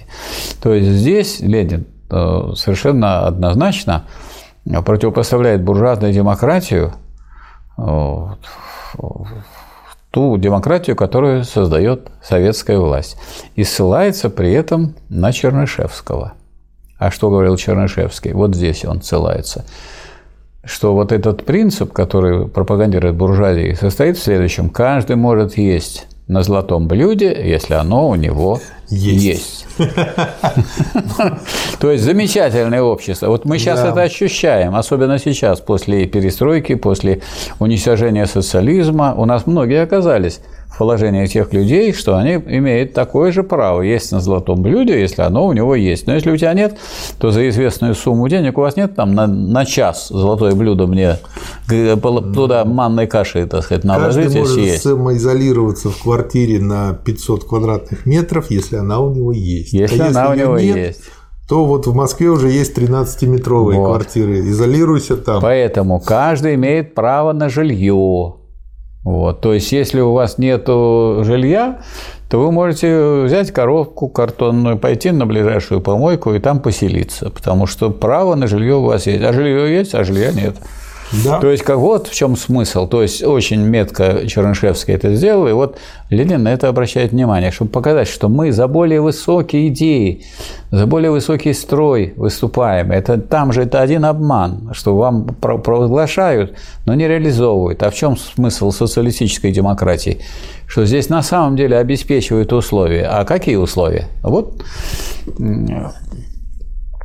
Цитируется здесь о Марксе, в этой же работе, говорит Ленин, тоже очень важный теоретический кусочек, что Карл Маркс в «Капитале» издевается над всем этим фразерством о свободе, да, равенстве, да. братстве вообще, которое ослепляет мещан и филистеров всех стран, вплоть до нынешних подлых героев подлого Бернского интернационала. Все мы, да. да, всем этим пышным декларациям прав Маркс противопоставляет простую будничную постановку вопроса пролетариатом. Государственное сокращение рабочего дня. Да. Вот это сейчас самый главный лозунг государственного сокращения рабочего дня. Будет сокращаться рабочий день, будет время для развития, в том числе и для политического, в том числе и для умственного, в том числе и для физического, для борьбы с болезнями. Или только прививками будем бороться. Так вот, клестирование. Да. Так, поменьше болтовни, пишет Ленин, о свободе, равенстве, братстве и народовластии. А у нас этой болтовни полно. Сознательные рабочие, крестьяне, наших дней в этих надутых фразах э, сразу отличает жульничество буржуазного интеллигента. Вот что да. говорит Ленин. Э, в общем, очень И что по этому поводу работа. скажет простой, говорит, рабочий? По всей, услышав эту болтовню о свободе и равенстве, братстве и народовластии, глядя на безукоризненно гладкую физиономию внешность благородного человека, он безошибочно определяет, по всей вероятности, мошенник. Вот, в этой же работе стоит вопрос о том, что нам нужно уничтожить всякое социальное неравенство, поэтому не только между классами, но и между положение женщины и мужчины. И при этом имеется в виду положение не в смысле прав. Права, мы, мы, мы камня на камне не оставили от тех законов, которые ставят женщину в неравное положение. А фактическое положение говорит, таково, что женщина продолжает быть домашней рабыней. Она э, прикована к кухне и к детской. И особенно сейчас мы вот это ощущаем, Сейчас мы ощущаем, потому что значит, в школы некоторые не записаться, потому что не хватает мест в школах. В детские сады очереди и в ясли не записаться. Столовые, которых можно нормально было поесть, они уничтожены, а всякие разные кафе и рестораны, как вы понимаете, это не для тех, кто создает материальные блага и так далее. То есть вот самые простые житейские вопросы, э, поставленные в этой статье, которые связаны как раз с тем, что за что идет, должна идти борьба за настоящее освобождение женщины. Тут нечего провозглашать, нужно это делать. Э, в свое время, э, когда уже в самый разгар уничтожения социализма, в переходный период от социализма к капитализму, была такая программа социально-экономического развития, СССР до 1990 года и ее социально-экономических последствий. Угу. Самое, ее разработали Госплан э, и, и Госстрой. И эта программа э, почему-то была в спецхране. Вот я, как э, преподаватель университета, пришел в библиотеку, говорю, могу я почитать эту программу? Да, можете, вот, вот здесь специальная комната, вот весь там эта программа. Программа секретная, Секретно, чтобы никто не читал Блин. и не знал, что будет в 90-м году. И в этой программе, которую не утверждал ни Верховный Совет, ни Центральный комитет, то есть такая программа, которую ну, написать-то написали, а что будет дальше. И там я интересно зашел за то данные, что оказывается, что э, у женщин вот, намного меньше свободного времени, чем у мужчин. В то время было при социализме, еще тогда, когда социализм не был уничтожен. То есть, при том, что равенство у нас абсолютно юридическое, полное, а неравенство фактического, конечно, не было преодолено. Ну, а теперь еще хуже дела обстоят. Да. То есть, поэтому вот если раньше мы могли сказать, ну, Ленин это он говорил о начале борьбы за коммунизм, так мы опять в начале. То есть э, вы можете начинать читать Ленина с э, первого тома, а можете с 39-го. Вот прочитайте 39-й том, и потом идите начинайте с первого. Почему? А потому что мы снова в начале пути. Да. У нас по-прежнему не, не мелкий бизнес у нас, а мелкая буржуазия. А что такое мелкая буржуазия? Особенно сейчас вот в период ковида. Они все, значит, заныли, что их уничтожают, никто, наверное, с ними не считается. А кто с вами будет считаться? У нас кто правит? Капитал крупный. Но как крупный капитал относится к мелкой буржуазии? Что он с ней делает? Душит. Есть. Или заставляет на себя работать. То есть они подключают кого-то где-то, а других они не изводят да. и убирают. Как вы думаете, крупный капитал э, во время ковида потерял положение или наоборот обогатился? Да нет, обогатился, миллиардеры обогатились. Миллиардеров стало больше, и у них денег стало больше. Поэтому что значит плохо? Кому плохо? Ну, вам плохо, а крупному капиталу неплохо. Мелкому бизнесу, потому что мелкий бизнес – это мелкий хозяйчик, работающий на рынок. А если это… А кто рынком руководит? А рынком руководит совсем не мелкий. Рынком руководит крупный бизнес. Цены устанавливает крупный. Он устанавливает цену на таком уровне, что крупные предприятия, производящие продукцию, э, смогут эту цену выдержать и получить большую прибыль, а мелкие не смогут, потому что у них нет такой техники, нет такой экономии, нет э, такой организации производства и так далее. Потому что надо усвоить такую вещь, которую мы с вами вот рассматриваем, начиная с третьего тома о мелкой буржуазии, мелкий да. ходячих, работающий на рынок. Он все время мечтает о чем? Выбиться в люди, стать настоящим хозяином. И равнение у него на кого? На настоящего хозяина, на эксплуататора, на капиталиста. А падает он куда? А падает он в рабочий класс. И при этом скулит, что я вот, тоже передовая сила. Не какая-то ты не передовая сила, а ты, так сказать, вот такая вот пешка, которая и к рабочим, не, при... и к рабочим не пристал, и к буржуазии никак не попал, потому что это один, два, три, может быть, выбьются в люди, как они считаются, и станут капиталистами. Основная масса, а, а, она опускается в ряды рабочего класса. Да. Вот почему, значит, и э, мелкая буржуазия на самом деле должна быть и была по существу союзником рабочего класса, а не самостоятельным классом, на которого, дескать, давайте будем равняться на средний класс. Как можно на него равняться, когда он самый неустойчивый, самый ненадежный, самый раздираемый. Пытается из плюща дом построить. Да, так что вот такая картина. То есть Э, можно сказать, что вот в этой работе рассмотрены все вопросы построения коммунизма. То есть тут есть все необходимое ну, для дополнения к той программы, которая была принята на э, восьмом съезде. Это был 38-й том, а это 39-й. Что это такое? Это иллюстрация, разъяснение, растолкование той программы партии большевиков, которая, раз уж она записана теперь как программа партии, стоит не как ленинская работа, а как в приложении, поскольку съезд принял, и формально автором этой работы является съезд. Но, как... Но мы-то знаем, но мы-то знаем, что сказать, э, для того, вопросы теоретические не решаются так сказать, только сразу коллективно, а вот принимаются коллективно. То есть это работа, написанная Лениным, подготовленная гениальным так сказать, теоретиком, а принята активом и самыми активными членами боевой партии. Следующий материал о современном положении и ближайших задачах советской власти. Да. Доклад на соединенном заседании в ЦИК Московского совета рабочих и красноармейских депутатов, Всероссийского совета профсоюзов и представителей фабрично-заводских комитетов Москвы. Вот 4 июля 2019 года. Хочу еще раз обратить внимание, я и в прошлый раз на это обращал внимание, что ну вот что должен делать э, руководитель э, правительства рабочего? Ленин руководитель. Он же до этого в ЦК не был формально руководителем, он был членом ЦК на э, всех таких же правах, как другие члены ЦК. Генеральный секретарь появился по его предложению в 22 году, товарищ Сталин, и он его предложил.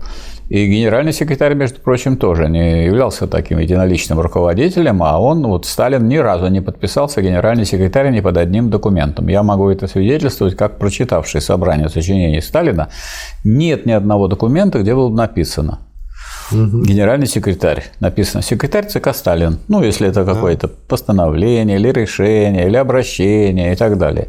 Вот. То есть э, люди понимали, что такое коллективное руководство, хотя при любом коллективном руководстве есть вожди. Вожди – это те люди, которые ведут вперед.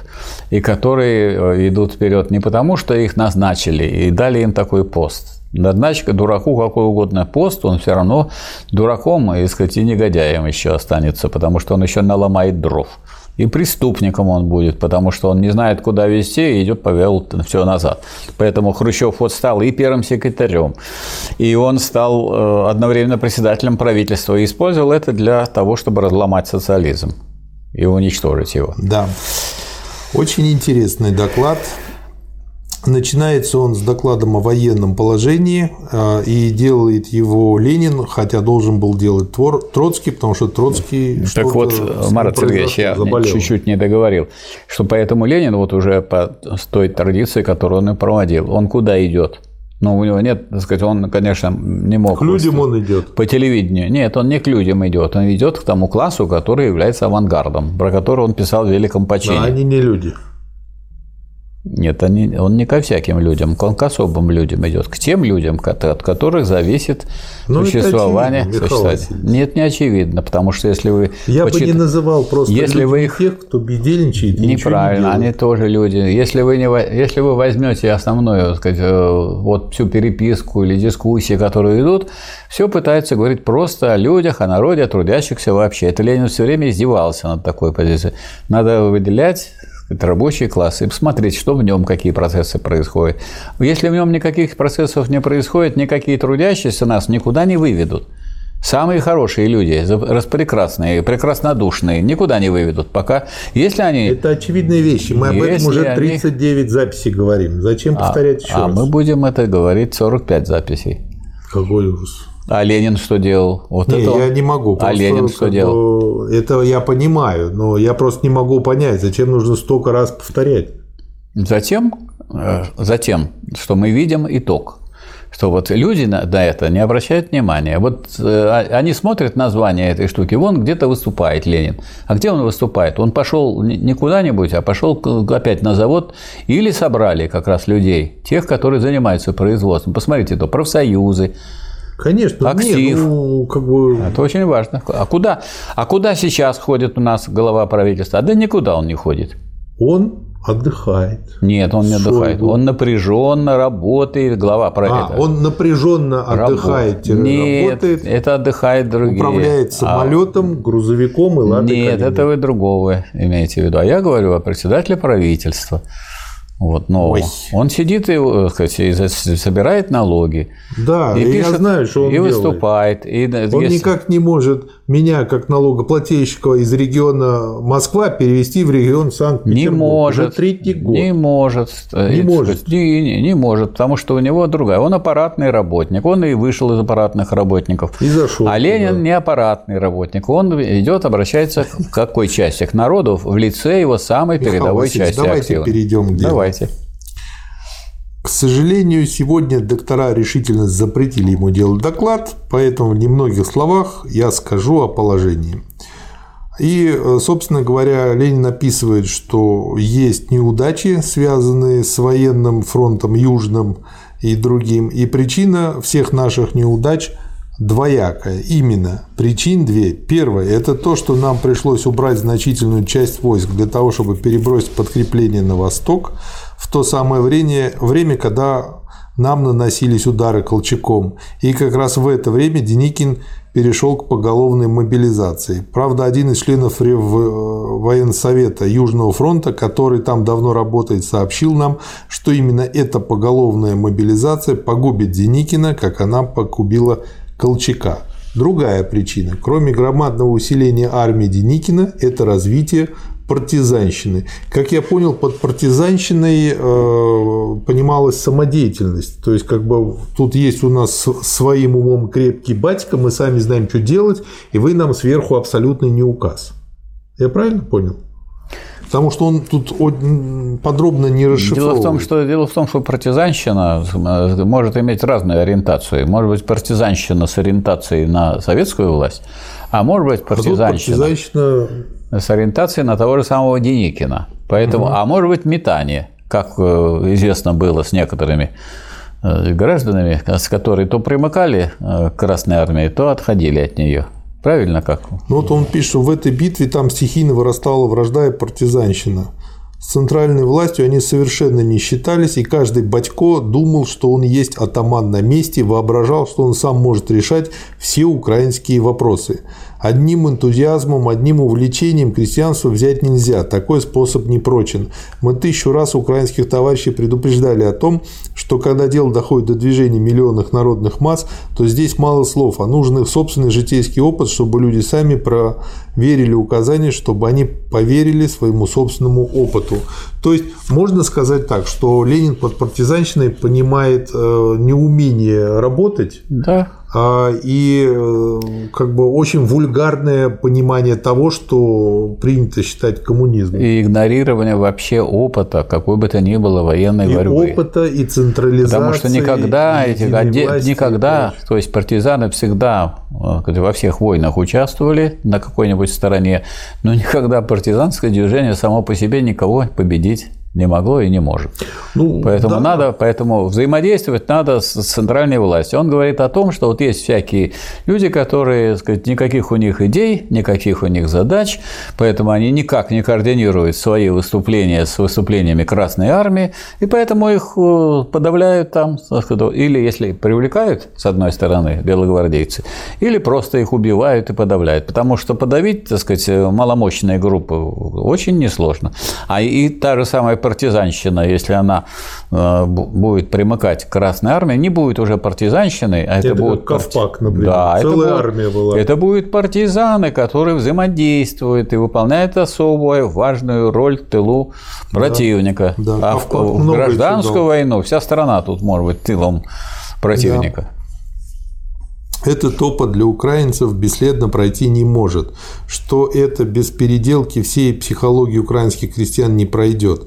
А ведь мы это уже пережили. Украина вылечивается тяжелее, чем мы, но она вылечивается. Уроки распада партизанщины Украина осознала. Это будет эпохой перелома всей украинской революции. Это отразится на всем развитии Украины.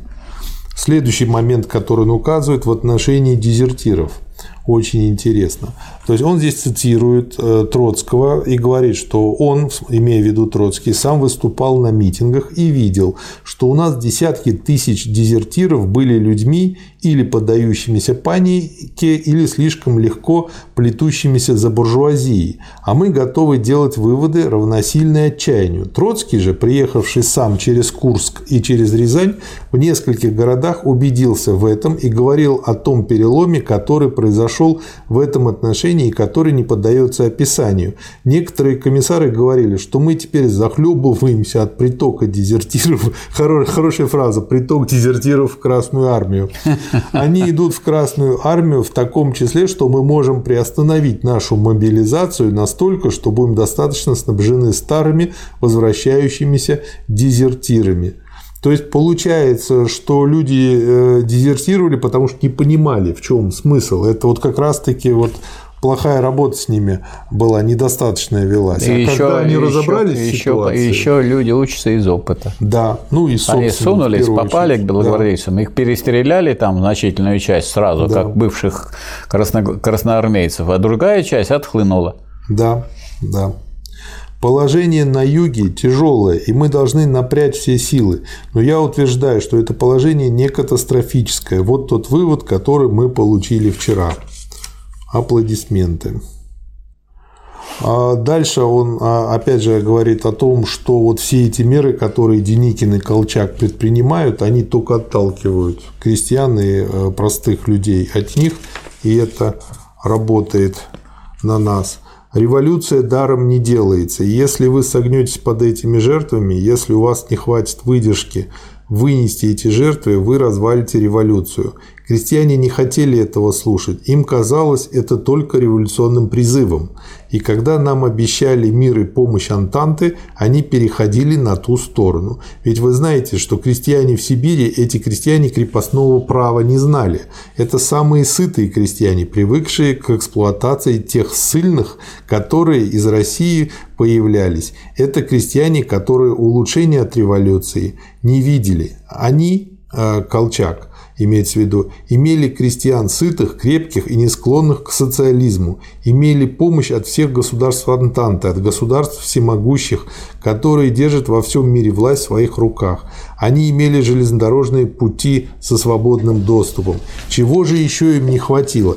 чего не хватало. Почему эти люди, которые собрали все, что можно было собрать против большевиков, икра из крепких и сильных крестьян и помощь Антанты. Почему они после двухгодового опыта так провалились, что вместо народовластия в кавычках осталось дикое господство сынков помещиков и капиталистов и получился полный развал Колчайки. А год тому назад крестьяне говорили «долой большевиков», потому что они возлагают тяжесть на крестьян и переходили на сторону помещиков и капиталистов. Тогда они не верили тому, что мы говорили. Они теперь сами это испытали, вот личный опыт. Когда увидели, что большевики брали одну лошадь, а колчаковцы брали все, и лошадей, и все остальное вводили царскую дисциплину. И теперь крестьяне, видя опыт прошедшего, встречают Красную Армию как избавительницу и говорят, что вместе с большевиками установится свобода Сибири и, и прочная, и полная. Да, в общем, личный опыт нужен человеку всегда. Ну, вот Ленин многократно говорил, что народ учится не из книжки, а из опыта. Да.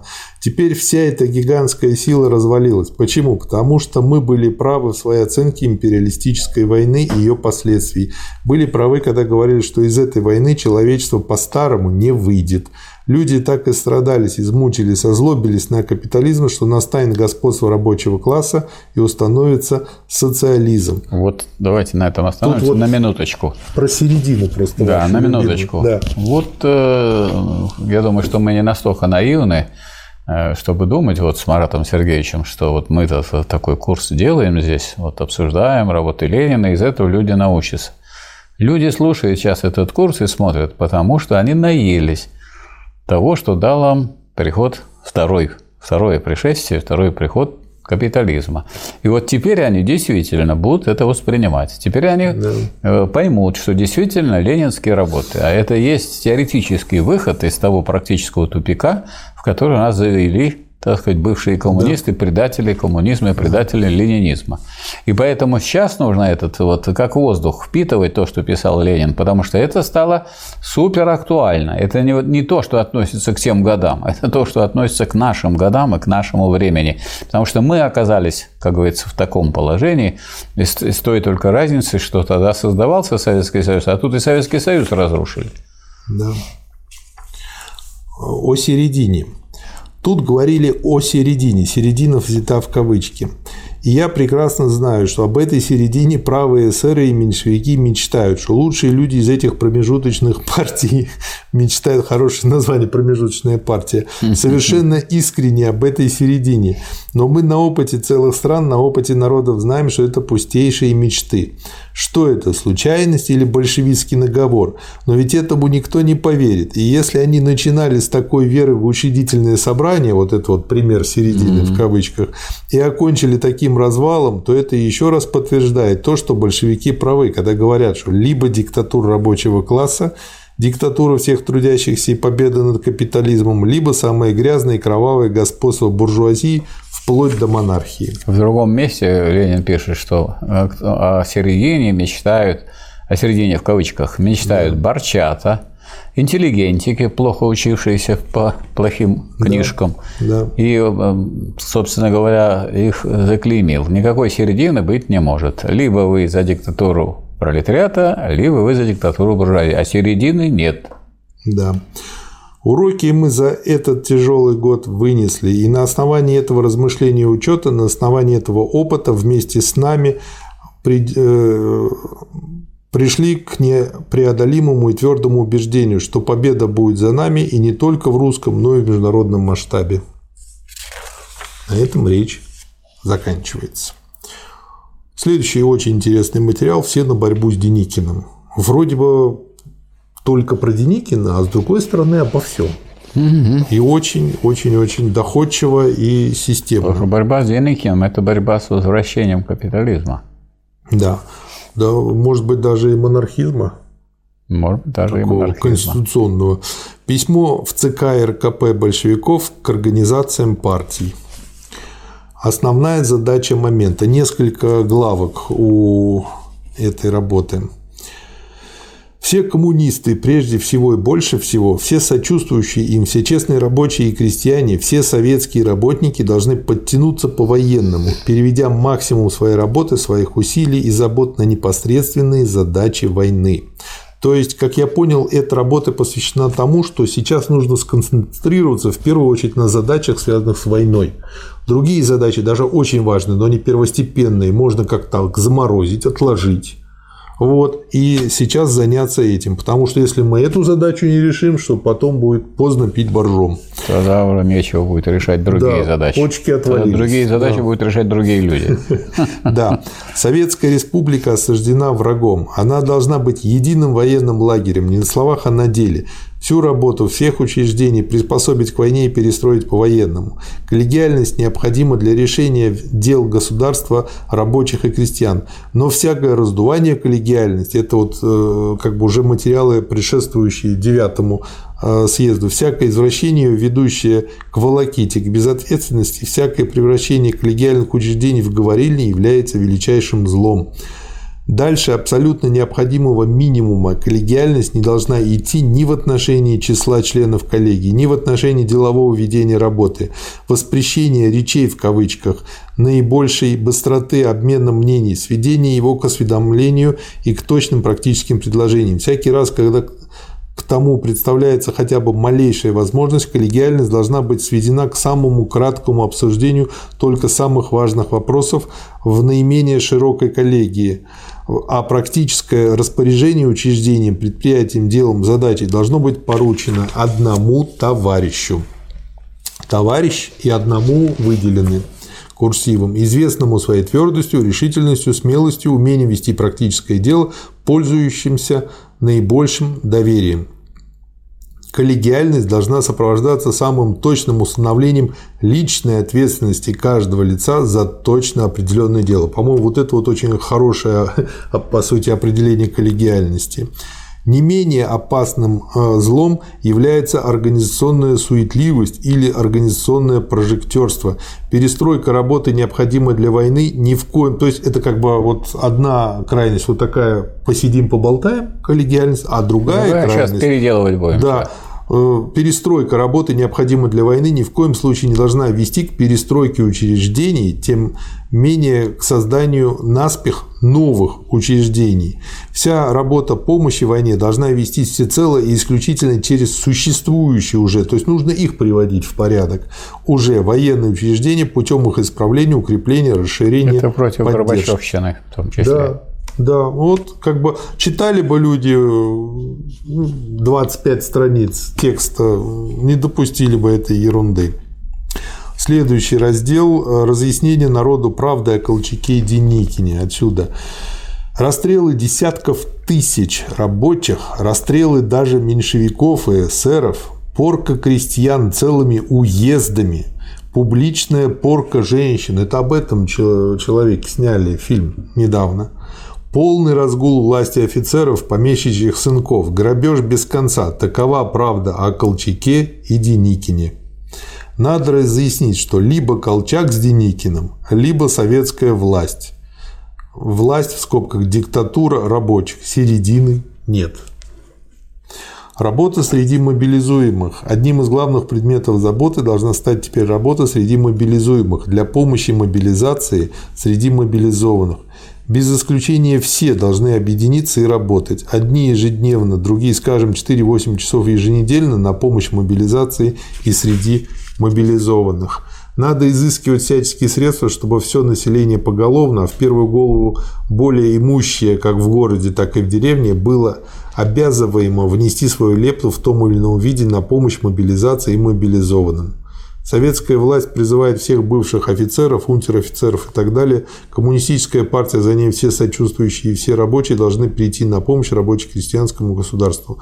Во-первых, всячески содействуя вылавливанию уклоняющихся от явки бывших офицеров, унтер-офицеров и так далее. Во-вторых, организуя под контролем партийной организации или под ней группы тех, кто теоретически или практически, например, участвуя в империалистической войне, обучался военному делу и в состоянии принести свою долю пользы.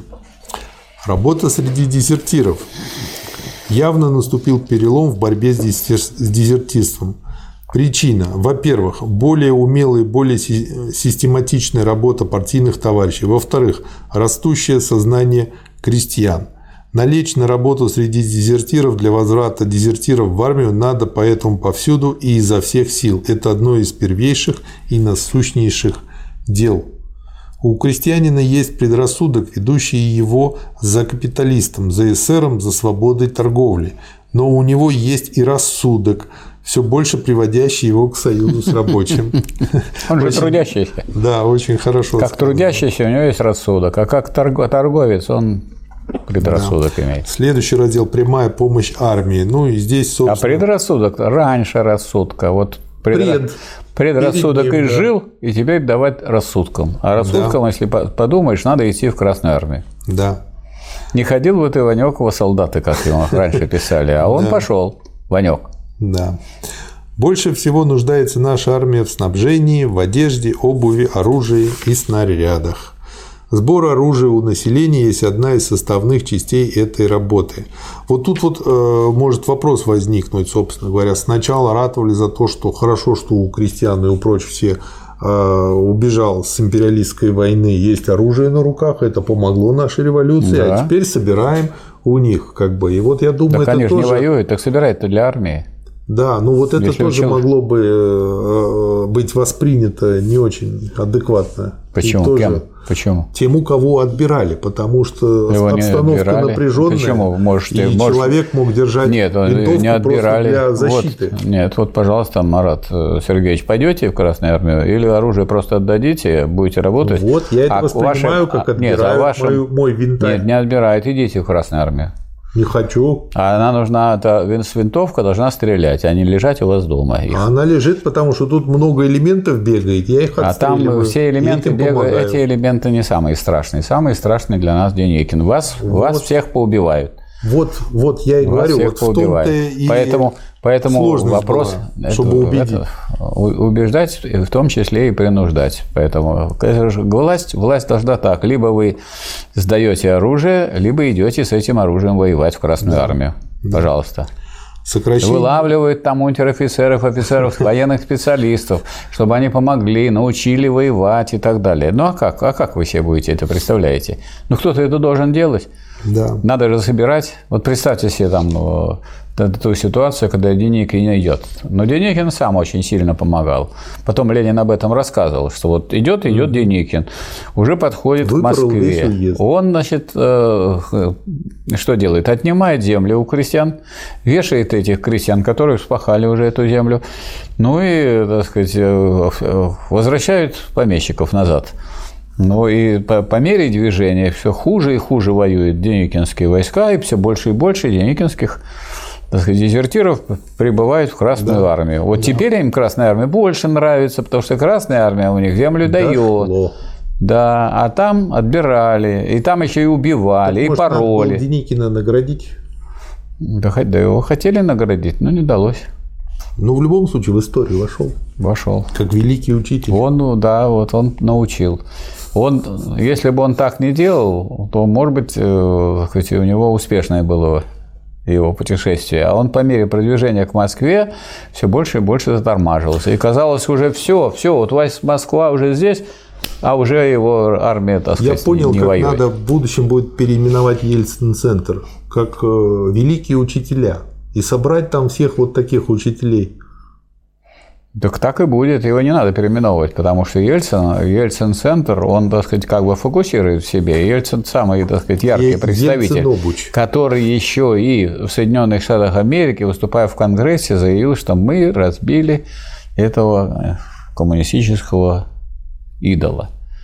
Это человек, который был первым секретарем Московского горкома, который, между прочим, был кандидатом в члена Политбюро ЦК КПСС, да. то есть который деньги получал, который был на освобожденной работе.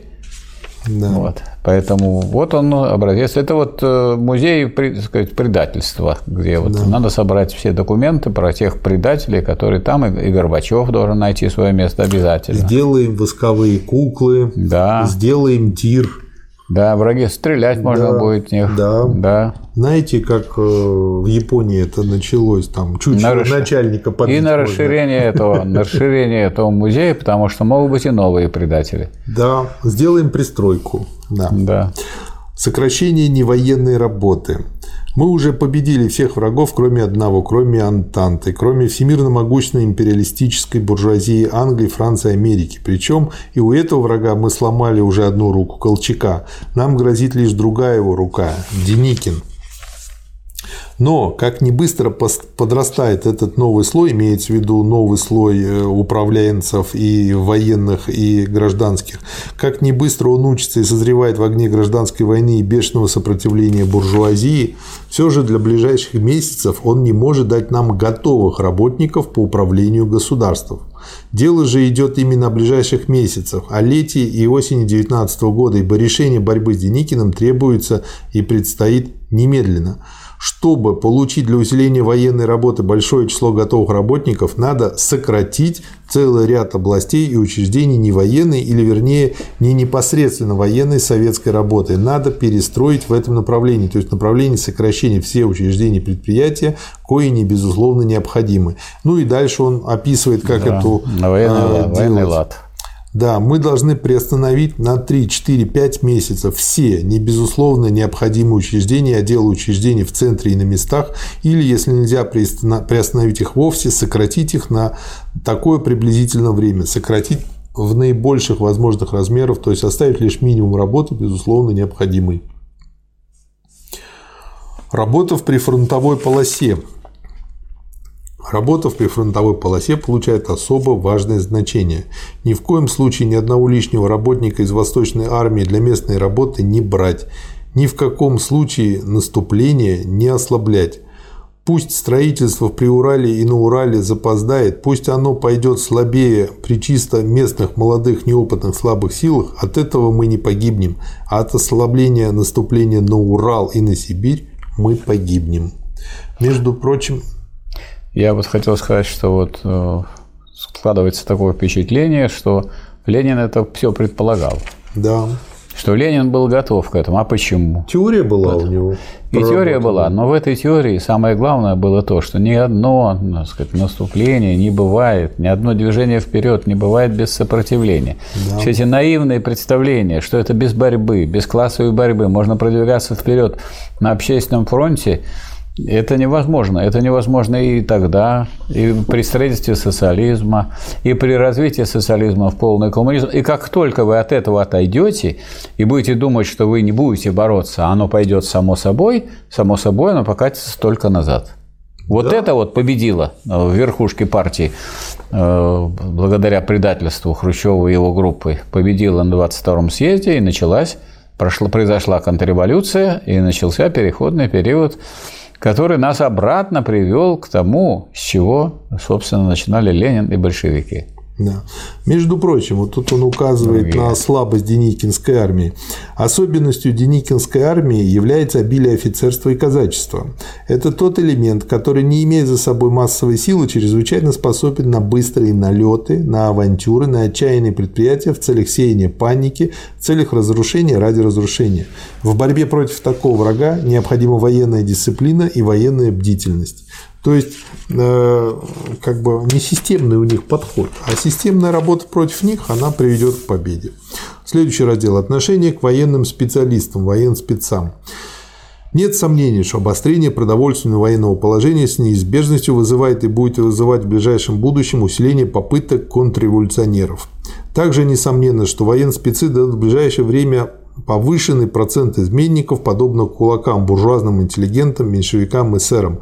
Но было бы непоправимой ошибкой и непростительной бесхарактерностью возбуждать из-за этого вопрос о перемене основ нашей военной политики, ну, в которой говорилось, почему, для чего, как используются военные спецы.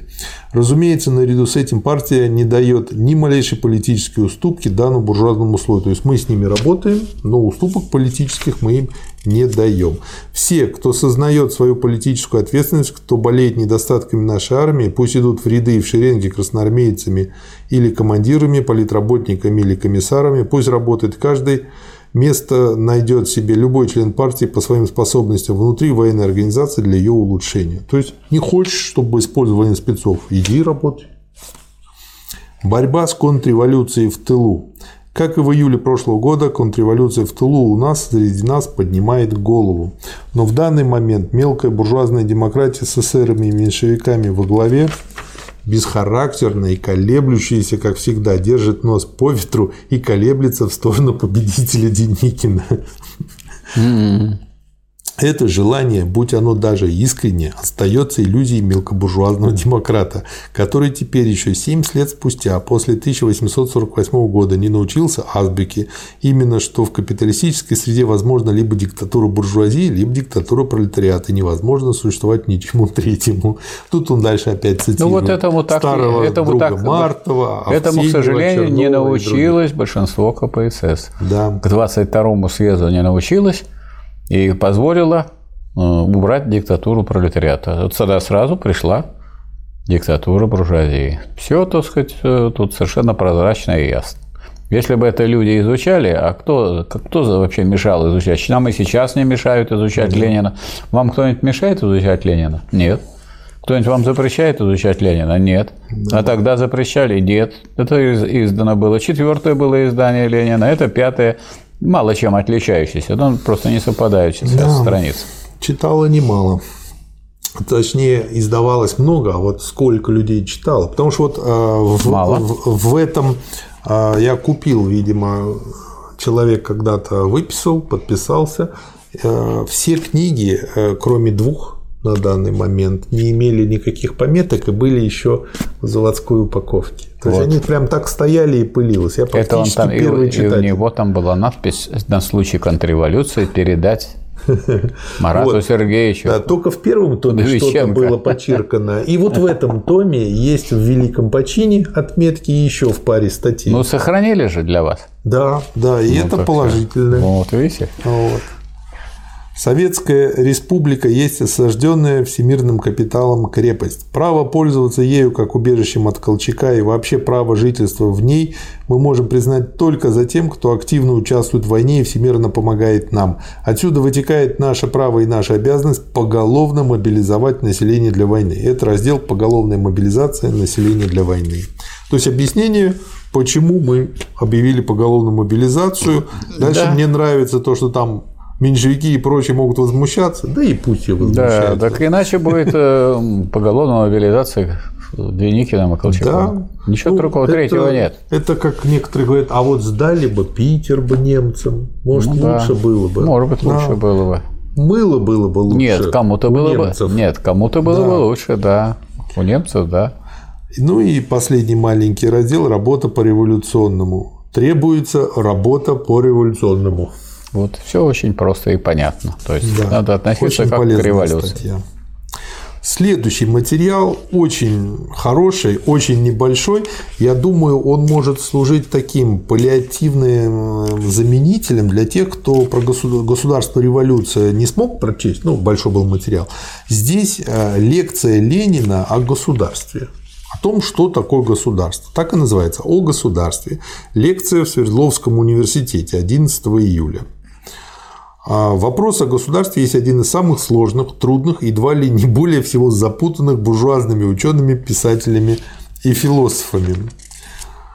Очень часто этот вопрос смешивают до сих пор с вопросами религиозными, очень часто не только представители религиозных учений, от них-то это вполне естественно ожидать, но и люди, которые считают себя от религиозных предрассудков свободными, смешивают специальный вопрос о государстве с вопросами о религии и пытаются построить очень часто сложные с идейными философским подходом и обоснованием учения о том, что государство есть нечто божественное, нечто сверхъестественное, что это некоторая сила, которая жило человечество, которое дает людям или умеет дать несет с собой нечто не от человека, а извне ему данное, что это сила божественного происхождения. И надо сказать, что это учение так тесно связано с интересами эксплуататорских классов, то есть так можно было бы не обращать на него внимания, но по какой-то причине, непонятно, видимо, по божественной причине, а, связано с, э, с интересами эксплуататорских классов, помещиков и капиталистов. Так служит их интересам, так глубоко пропитано все привычки, все взгляды, всю науку пропитала, все привычки, все взгляды на всю науку господ буржуазных представителей, что с остатками его вы встретитесь на каждом шагу, вплоть до взгляда на государство меньшевиков и эсеров, которые с негодованием отрицают мысль, что они находятся в зависимости от религиозных предрассудков. Учение о государстве служит оправданием общественных привилегий, оправданием существования эксплуатации, оправданием существования капитализма. В вопросе о государстве, в учении о государстве, в теории о государстве вы всегда увидите, когда познакомитесь с вопросом и вникнете в него достаточно, всегда увидите борьбу различных классов между собой. Борьбу, которая отражает и находит свое выражение в борьбе взглядов на государство, в оценке роли и значения государства. Самое важное, чтобы подойти к этому вопросу с точки зрения научной, это не забывать основной исторической связи, смотреть на каждый вопрос с точки зрения того, как известное явление в истории возникло, какие главные этапы в своем развитии это явление проходило, и с точки зрения этого его развития смотреть, чем данная вещь стала теперь. Вот. Исторический материализм. Да, это. просто вот в одном да, абзаце это ключевое, это ключевое да. положение исторического материализма. Да. Если вы этого не делаете, если вы разрываете связь явлений, если, значит, вы игнорируете диалектику, причем диалектику да. не как отдельное учение, а как э, ту связь, которая существует в истории. История э, построена так, как цепь событий. И эти события не просто стоят одни на другой, как ступеньки лестницы, а это, так сказать, цепь таких противоречий, которые разрешаются и так сказать, на более высокой ступени несут в себе то, что было до этого. Да. Дальше он тут, естественно, говорит о работе Энгельса, происхождении семи частной собственности и государства. Замечательный, да. До тех пор, как возникла первая форма эксплуатации человека человеком, первая форма деления на классы рабовладельцев и рабов, до тех пор существовала еще патриархальная, или как ее иногда называют, клановая Клан – это поколение, род, когда люди жили родами, поколениями, семья. И следы этих первобытных времен в быту многих первобытных народов остались достаточно определенно.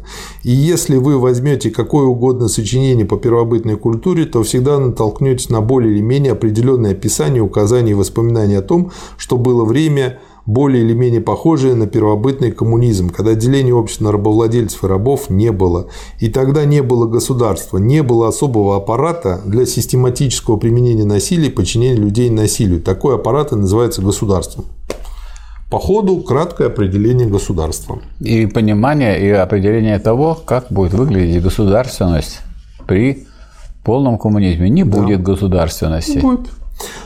А, первобытный коммунизм а, в то время не видно еще признаков существования государства в первобытном коммунизме. Мы видим господство обычаев, авторитет, уважение, власть, которой пользовались старейшины рода. Видим, что эта власть признавалась иногда и за женщинами. Но нигде не видим особого разряда людей, которые выделяются, чтобы управлять другими и чтобы в интересах в целях управления систематически постоянно владеть известным аппаратом принуждения. Государство сводится именно к такому выделенному из человеческого общества аппарату управления. Когда появляется такая особая группа людей, которая только тем и занята, чтобы управлять, и которая для управления нуждается в особом аппарате принуждения, подчинении чужой воле насилию в тюрьмах, в особых отрядах людей, войске и прочем, тогда появляется государство. История показывает, что государство, как особый аппарат принуждения людей, возникало только там и тогда, где и когда появлялось разделение общества на классы. Значит, разделение на такие группы людей, из которых одни постоянно могут присваивать труд других, где один эксплуатирует другого. То есть здесь он показывает, что государство и классы, они связаны друг с другом, и исчезновение классов ведет к исчезновению государства. После первобытного коммунизма за этой формой последовала в истории другая, а, э, и рабовладение за этой формой последовала в истории другая форма – крепостное право. Разбирает эту форму. Далее в крепостном обществе по мере развития торговли, возникновения всемирного рынка, по мере развития денежного обращения возникал новый класс, класс капиталистов. Из товара, из обмена товаров, из возникновения власти, денег возникала власть капитала. Эта работа, почему я еще так цитирую, здесь очень как бы интересные моменты добавила э, к моему пониманию государства. Одну минуточку. Ну, вот не мешала бы такую мысль, что из товара возникает власть капитала, фундаментальную мысль, которая... Ее в 61-м и пропустили. А в 65-м закрепили. Да. Закрепили от ее отрицания и начали разговаривать о том, что у нас социалистический рынок, у нас будет значит, объем, объем реализации, объем реализации у нас один показатель, другой показатель прибыль, третий показатель рентабельности. И все, это все стоимостные показатели, которые говорят не о том, какие потребительные стоимости производить по единому да. плану, а которые сводят все к тому, какой, э, э, какую стоимость создавать. Ну и мы знаем, что из товара рождается капитал. Да. Это в этом смысл, собственно, книги «Капитал» Маркса. Поэтому, если это кто-то не усвоил, то тут, конечно, не может разобраться в том, что происходило в СССР. Вы знаете, я вот, э, прочтя этот том, думаю, что вот если кто-то скажет, вот какую-то одну статью протесту Ленина, вот я бы вот о государстве дал бы лекцию почитать. Ну, Потому она, что она как, как бы... раз для темных написана да, сейчас. А да. А сейчас как раз народ темен в этом отношении. Да, да. Государство – это есть машина для поддержания господства одного класса над другим. Принуждать одну преобладающую часть общества к систематической работе на другую нельзя без постоянного аппарата насилия. И дальше, э, как он вот пишет, э, например, как э, вот разные формы, они продолжали существовать и вроде бы в новых формациях. Вот. Ну, он, например, пишет, что да, вот было рабовладельческое государство в Риме, но при этом существовали и монархия, как власть одного республика, как отсутствие какой-либо невыборной власти, аристократия, как власть небольшого сравнительного меньшинства, даже демократия, как власть народа. Демократия буквально в переводе с греческого и значит власть народа. Все эти различия возникли в эпоху рабства. Несмотря на эти различия, государство времен рабовладельческой эпохи было государством рабовладельческим. Все равно, была ли это монархия или республика, аристократическая или демократическая. То есть вот эти вот пятна, они там тоже сохраняют. Не только в социализме есть пятна от капитализма, но там есть и какие-то уже более мелкие пятнышки от крепостничества, какие-то еще меньше от рабовладения, которые тоже надо изживать. Самое большое пятнышко – эксплуатация. Да. Это да. не пятнышко, Оно это главное, все... это главное содержание. Пятно. То есть меняется только форма эксплуатации, да. вид эксплуатации. И немножко послабляется, надо сказать, положение вот, э, принуждение работника к да. труду. То есть, если раньше убивали тех, кто не выполняет распоряжение рабовладельца, потом секли плетьми, а при капитализме свободном просто ну, лишают ну, куска свободно. хлеба, вы свободны, да. и все. Да. И, а мы сделаем, не случайно сделаем безработицу, чтобы за вами стояло много, целая вереница желающих за меньшую сумму работать. Да. Перемена формы эксплуатации превращала рабовладельческое государство в крепостническое. Это имело громадное значение. В рабовладельческом обществе полное бесправие раба он не признавался за человека. В крепостническом – привязанность крестьянина к земле. Основной признак крепостного права тот, что крестьянство, а тогда крестьяне представляли большинство, городское население было крайне слабо развито, считалось прикрепленным к земле. Отсюда произошло и само понятие – крепостное право. Их положение на практике очень слабо отличалось от положения рабов в рабовладельческом государстве, но все же к их освобождению, к освобождению крестьян открывалась дорога более широкая, так как крепостной крестьянин не считался прямой собственностью помещика. Крепостное право всегда было более сложным, чем общество крепостное общество было более сложным, чем общество рабовладельческое. И здесь формы государства были разнообразны. И здесь мы имеем и монархию, и республику, хотя гораздо более слабо выраженную, но всегда господствующим признавалось единство только помещики, крепостники. То есть вот это вот сохранение э, в себе э, всего этого старого, это для меня был такой несколько новый ракурс. Развитие торговли, развитие товарообмена привело к выделению нового класса капиталистов. Капитал возник в конце средних веков, когда мировая торговля после открытия Америки достигла громадного развития. Это общество выступило против крепостничества, против старого крепостного права с лозунгом свободы. Но это была свобода для того, кто владеет собственностью. Между тем, государство по-прежнему оставалось машиной, которая помогает капиталистам держать в подчинении беднейшее крестьянство и рабочий класс. Но по внешности оно было свободно. Форма господства государства может быть различна. Капитал одним образом проявляет свою силу там, где есть форма, и другим, где другая. Но по существу власть остается в руках капитала. Есть ли цензовое право или другое, есть ли республика демократическая или даже чем она демократичнее, вот парадоксальный вроде бы вывод, тем грубее, циничнее это господство капитала. Демократическая республика и всеобщее избирательное право по сравнению с крепостническим строем были громадным прогрессом. Они дали возможность пролетариату достигнуть того объединения, того сплочения, которое он имеет, образовать те стройные дисциплинированные ряды, которые ведут систематическую борьбу с капиталом. Буржуазная республика, парламент, всеобщее избирательное право – все это с точки зрения всемирного развития общества представляет громадный прогресс. Без парламентаризма, без выборности это развитие рабочего класса было бы невозможно. Какими бы формами не прикрывалась республика, пусть то будет самая демократическая республика, но если она буржуазная, если в ней остались частная собственность на землю, на заводы и фабрики, и частный капитал держит в наемном рабстве все общество, то есть если в ней не выполняется то, о чем заявляет программа нашей партии «Советская Конституция», то это государство машина, чтобы угнетать одних другими.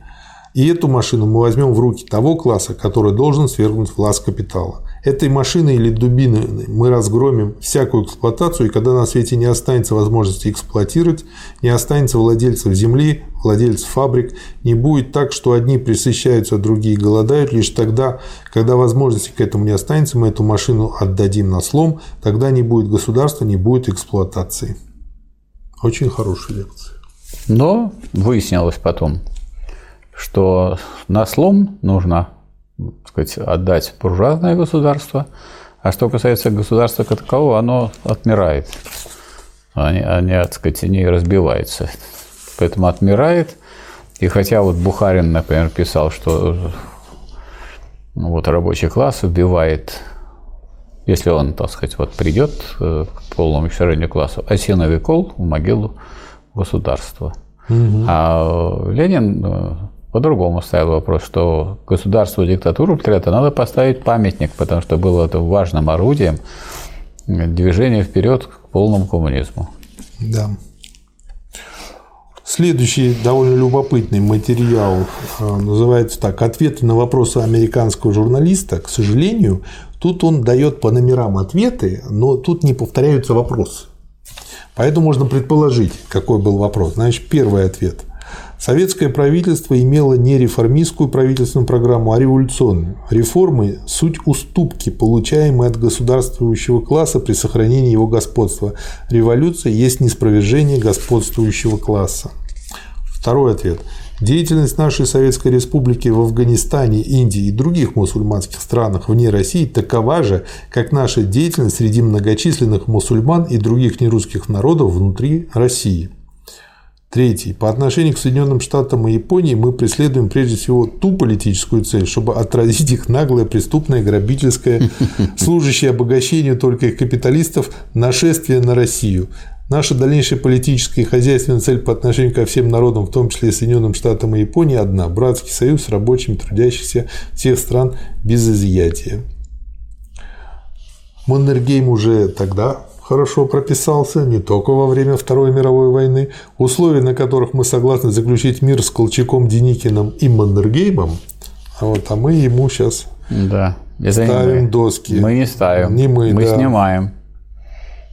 Ну и другие Пытались поставить доски, но вопросы это у нас нашли силы ответы. в Ленинграде, чтобы доска эта так и не, не была повешена. Да, жалко, что только доска висит. Зато есть памятник красным финнам. Можно Да. посмотреть, поехать Да. под Выборг. Следующий. Сколько их погибло, сколько их э, уничтожено было сказать, германскими войсками и белофинами.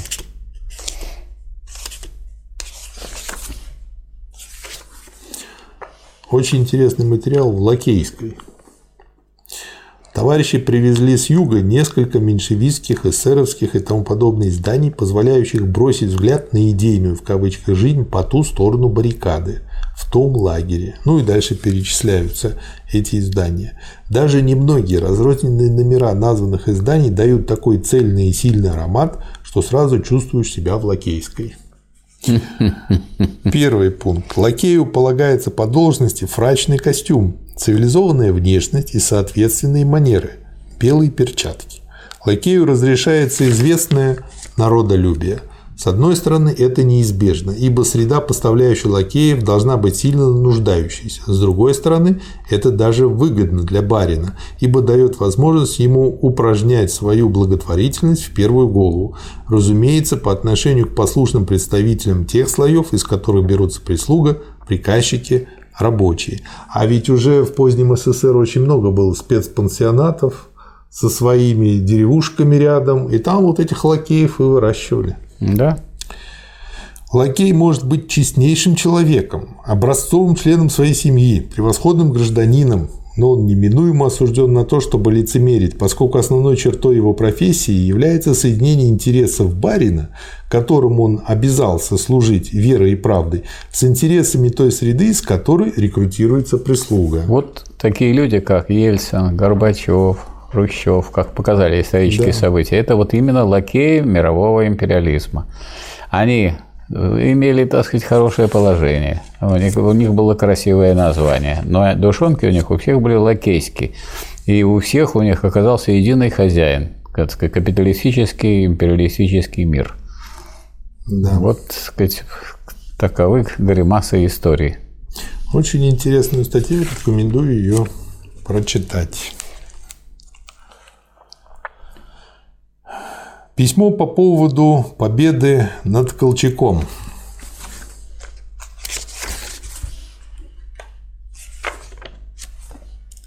Письмо к рабочим и крестьянам по поводу победы над Колчаком.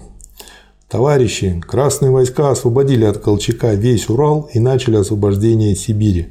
Надо напрячь все силы, чтобы изгнать Колчака и японцев с другими иноземными разбойниками из Сибири.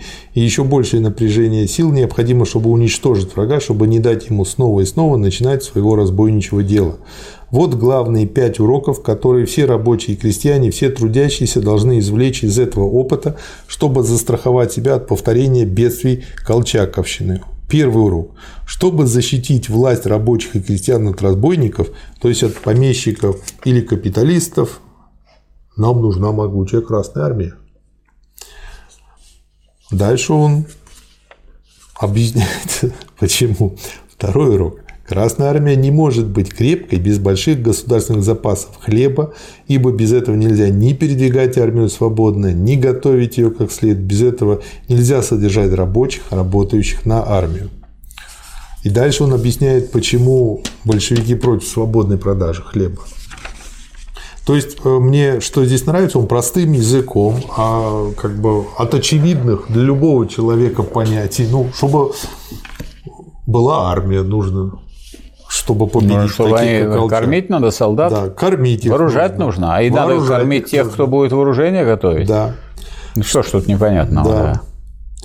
А,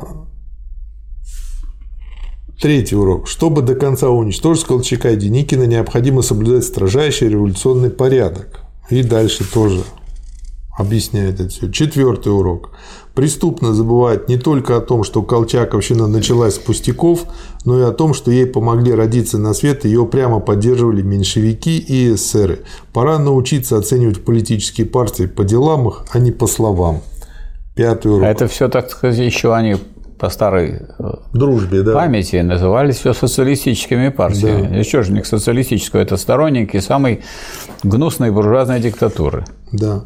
Ну и пятый урок, чтобы уничтожить Колчака и Колчаковщину, чтобы не дать им подняться вновь, надо всем крестьянам без колебаний сделать выбор в пользу рабочего государства.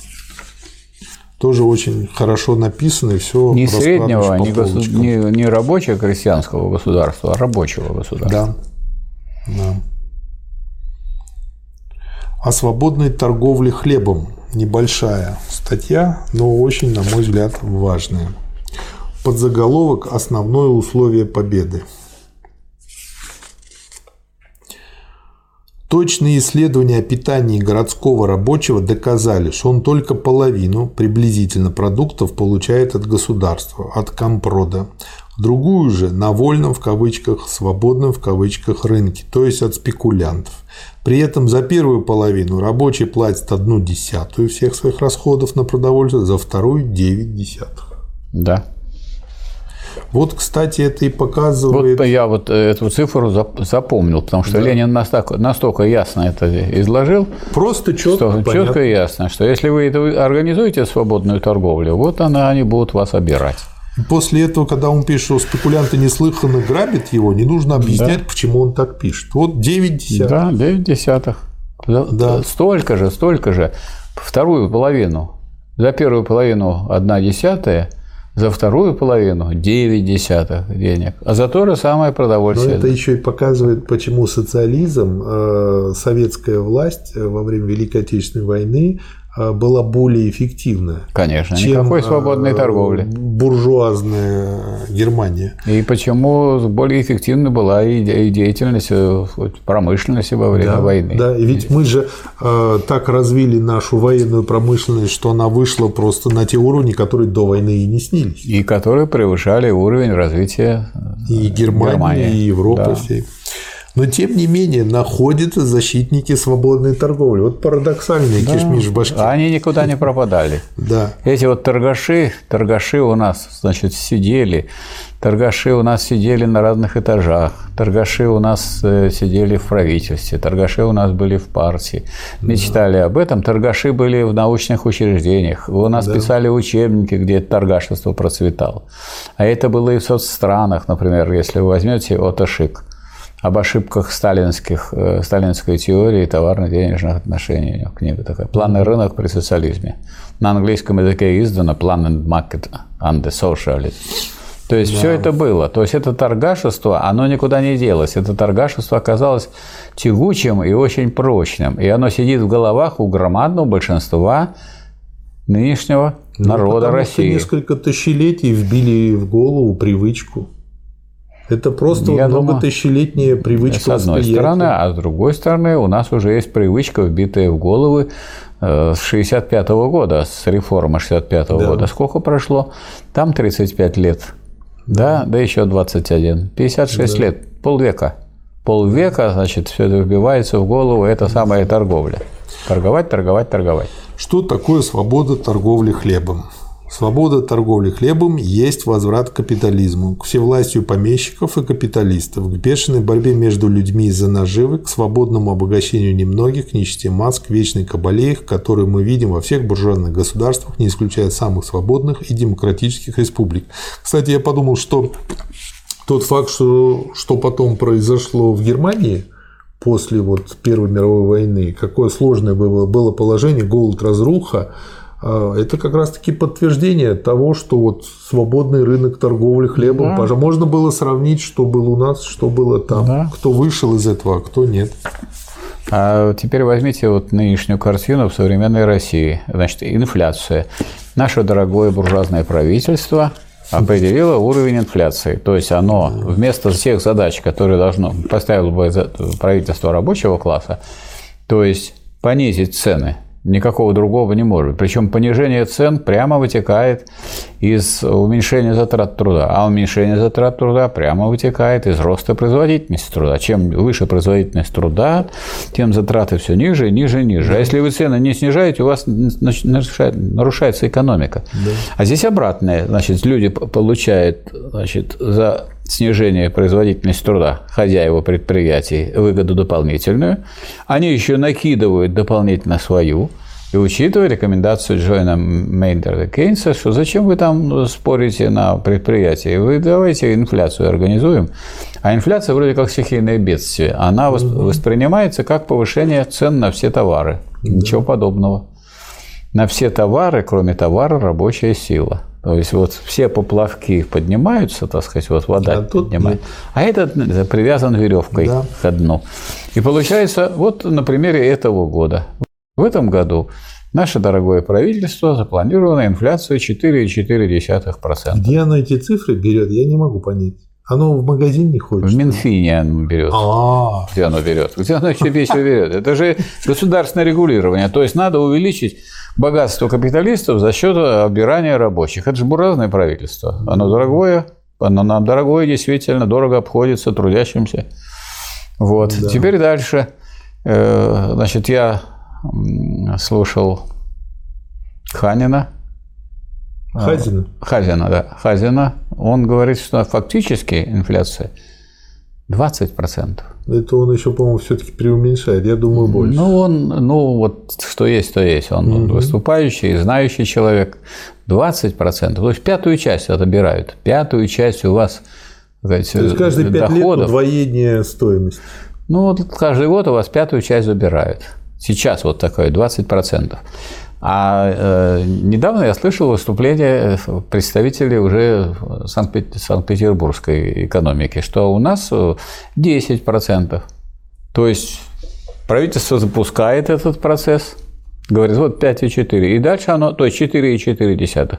И дальше оно на эту тему оно не говорит. Оно никак. Цены на госуслуги. Да. А дальше идет еще, по примеру, так сказать, верхушки буржуазии, начинается уже такое движение. При этом никто не проигрывает из капиталистов. Ну что, цены, которые, по которым я беру, они стали выше. Ну, так я и цены, по которым продаю, ставлю, соответственно, выше. Причем не соответственно, а, а кто проигрывает? Ну, естественно, а кто проигрывает? Проигрывает только, конечный потребитель. Да. Рабочий класс. Очень короткий, но очень емкий материал о введении в Центр текстиля единоличного управления взамен да. коллегиального. Проект постановления Совета народных комиссаров. Первое. Поручить в СНХ проводить постепенное сокращение числа членов коллегии, в частности, выяснить опыт единоличного управления либо коммунистами, либо специалистами при комиссарах-коммунистах. Второе. Наряду с коллегиальностью обсуждения и решения неуклонно проводить осуществление единоличной ответственности за исполнение как определенных видов работ, так и отдельных операций. Третье назначить через два месяца доклад в СНХ и других имеющих предприятия комиссаров о фактическом исполнении этих заданий, в частности, о числе обучающихся управлению практически рабочих и об их стаже в этом отношении. То есть демократизм некоторые товарищи советские понимали так, как что не только, что не только вот совет рабочих депутатов принимает соответствующее решение, а после этого можно снова рассуждать, снова принимать, снова обсуждать. А дальше надо выполнять это решение. И для этого вовсе не надо бесконечные обсуждения организовывать. Ой, Действуйте. Ну так хочется, что да. поболтать. Да. Особенно, так сказать, заняв какие-то кресла. Они теплые, приятные, кофейку да. принесут. Сидишь, болтаешь с утра до вечера. Называется работа управленческая. Ну, как бы... Вы так говорите, как будто работали там. Да, я знаю. Я был топ-менеджером в разных крупных компаниях, Михаил Васильевич. На кого вы топали? Ой, на кого я только не топал. Как бы, ну, в 90-е у меня... Топ-менеджер – это очень, это очень злой, это зарплата. очень злой менеджер. Если что, он так сразу... Да, топ-менеджер, он как да. топнет. И так все, вот. и этих отобрать, этим назначить. Да. Итоги партийной недели в Москве и наши задачи – очень ценный материал. В Москве во время партийной недели записалось в партию 13 600 человек. Михаил Васильевич, у меня есть предположение, ну вот из контекста, прочтя статью, что такое партийная неделя. Что такое партийная неделя? Уточните, пожалуйста. Партийная неделя – это неделя, когда, как приз... когда партия… Двери? Нет, когда партия говорит, что тяжелое положение на фронте, тяжелое положение в экономике, да. тяжелое положение. Вот. Партия напрягает все силы, но партия не может с этим справиться без помощи народа. Просим всех честных, порядочных, умных прийти в партию и взяться за дело управления вместе с нами. Мы вас очень просим, зовем, обращаемся к вам, просим, мы вас не можем заставить войти в партию, просим. Идут заявления, и люди поступают. Агитируют люди на заводах, и партия пополняется. А партия, между прочим, еще и, и редеет, потому что Идет же гражданская война, да. убивают людей. А кто во главе э, всей этой борьбы стоит? И кто жертвует собой?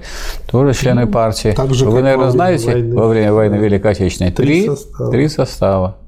Это, это действительно Какой целая цесс? страна. Это да. вот в Белоруссии 10 миллионов да, человек. Да, и вот представьте себе, э, что получилось, что люди некомпетентные, не знающие, не работающие, не готовящиеся. А вот я знаю этих фронтовиков и с ними взаимодействовал у себя в университете. Это люди, которых ничем не собьешь. Он в один будет стоять на правильной позиции, и для него нет никакого большинства, которое будет присмыкаться перед начальниками. Нет, он знает, за что он борется. Он смотрел смерти в глаза. Да. Поэтому это вот особые люди. К сожалению, вот у нас в это время получились слишком многие прогибаются. Хотя уж такого страшного ничего не происходит, но прогибаются и прогибаются. Какой-то кошачий позвоночник. Да. И Ленин пишет, что это успех громадный, совершенно неожиданный. Ну, вот то, что столько людей в московской Ну, с одной записалось. стороны, он вот призывает помочь партии, а потом говорит, неожиданный успех. Но на самом деле, вот, э, да. то есть, конечно, это приятная неожиданность в том плане, что Ленин все равно бы призывал и все равно бы выступал, даже если бы мало да, пришло. А да. А мало не пришло. То есть это говорит о верности теории и, и правильном понимании, что вот люди и восприняли. Идем верном пути. Да. да. Восприняли этот призыв партийный. Да. Ленин и пишет, что теперь нам надо позаботиться о том, чтобы правильно использовать новых членов. Да. Этой задаче надо уделить особенно много внимания, ибо задача эта нелегкая задача новая, старыми шаблонами ее не решить. Наш долг теперь уметь найти таланты и представить их к работе. Новые члены партии, вступившие во время партийной недели, несомненно, в большинстве своем неопытны и в деле государственного управления неумелы. Но также несомненно, что это преданнейшие, искреннейшие, способнейшие люди из тех общественных слоев, которые капитализм искусственно держал внизу, делал низшими слоями, не давал им подняться вверх. Ну, действительно. А почему самые, тяжелое... а почему самые преданные? Ну, тяжелое время, и кто пойдет э, разгребать да, все это? Не только разгребать, а если победят, так сказать, враги, то кого, как бы кого, пер... кого первого повесят? повесят? Коммуниста. коммуниста. Да, и вот коммунисты идут в армию в это да. время, в партию. Да. Вот что важно. Да.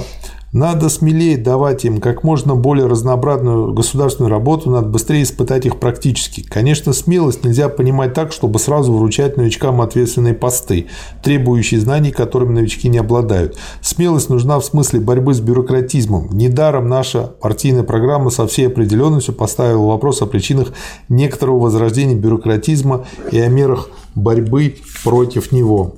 Смелость нужна в смысле немедленного представления этим новичкам возможности развернуться и показать себя на широкой работе. Смелость нужна в смысле ломки обычных шаблонов. Смелость нужна в смысле готовности с революционной быстротой изменять под работы для новых членов партии вид работы для новых членов партии, чтобы скорее испытать их и скорее найти им надлежащее место.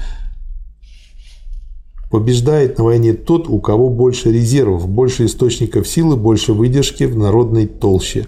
У нас всего этого больше, чем у белых, больше, чем у всемирно могущественного англо-французского империализма, этого колосса на глиняных ногах. Вот колоссально, это важность. Интересно, а вот эту фразу про колосс на глиняных ногах он первый тут сказал, или до него она тоже как-то использовалась? Да, использовалась, да. да? Вот почему в последнем счете обеспечена и неизбежна победа всемирной советской власти всемирной советской власти. Вот как стоял да. вопрос.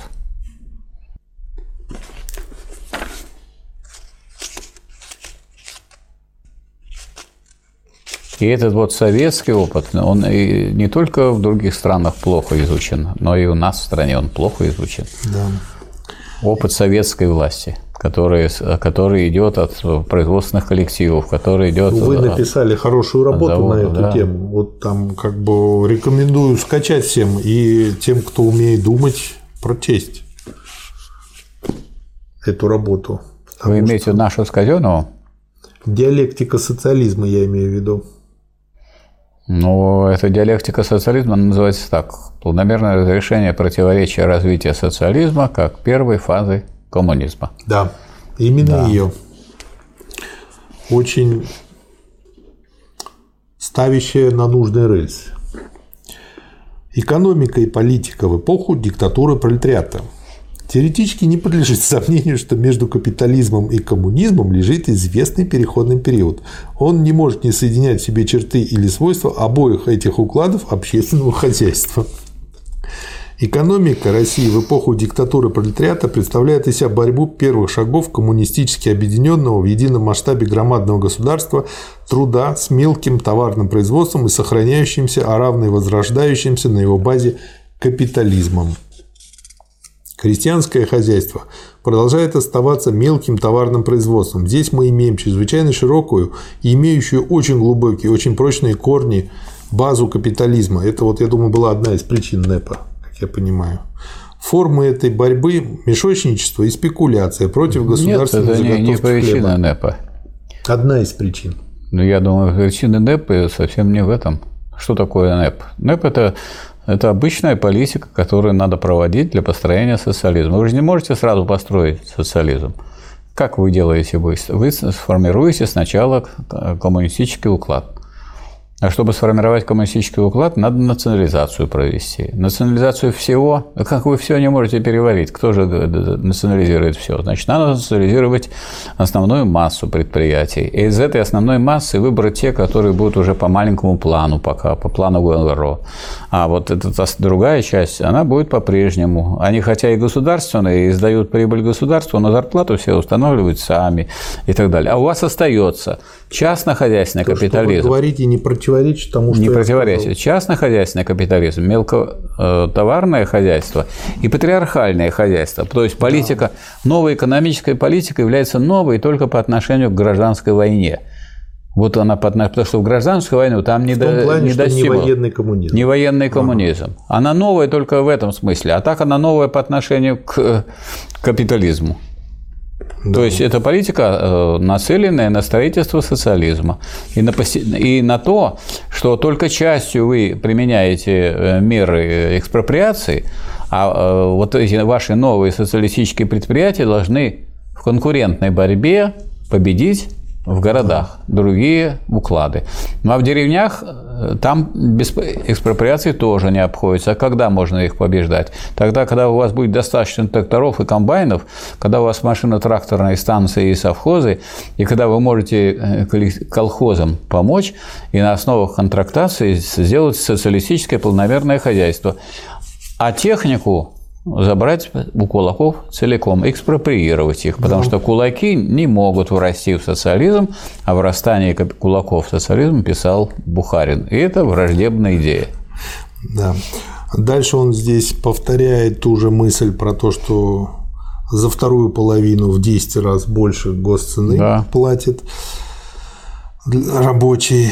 А дальше. Социализм есть уничтожение классов. Чтобы уничтожить классы, надо, во-первых, свергнуть помещиков и капиталистов. Эту часть задачи мы выполнили, но это только часть, и при том не самое трудное. Чтобы уничтожить классы, надо, во-первых, уничтожить разницу между рабочим и крестьянином, сделать всех работниками. Так, а можно на этом остановиться? Это вот такой тезис, который он повторяет не, не первый раз. Многократно, да. И он говорит об этом в э, великом почине. Социализм да. есть уничтожение классов. Задаю вам вопрос. Социализм классовое общество или бесклассовое?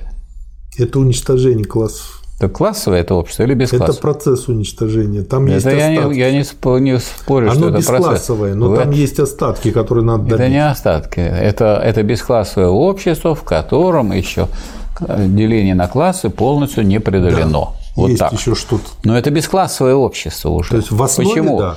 Потому что э, эксплуататорские классы уничтожены. Но полностью деление на классы не определено. Значит, бесклассовое общество с отпечатками классовости. Да. Вот, вот этого понимания тоже не было. Вот, а если вы просто считаете, что оно классовое, ну как же так получается у вас классовое, классовое, классовое, раз вдруг так при, а полный коммунизм будет бесклассовый? Ну, вы знаете... Получается революция тогда. Сидел, сидел, сидел да. мужик, сидел 25 лет за убийство, да. отсидел на следующий день все.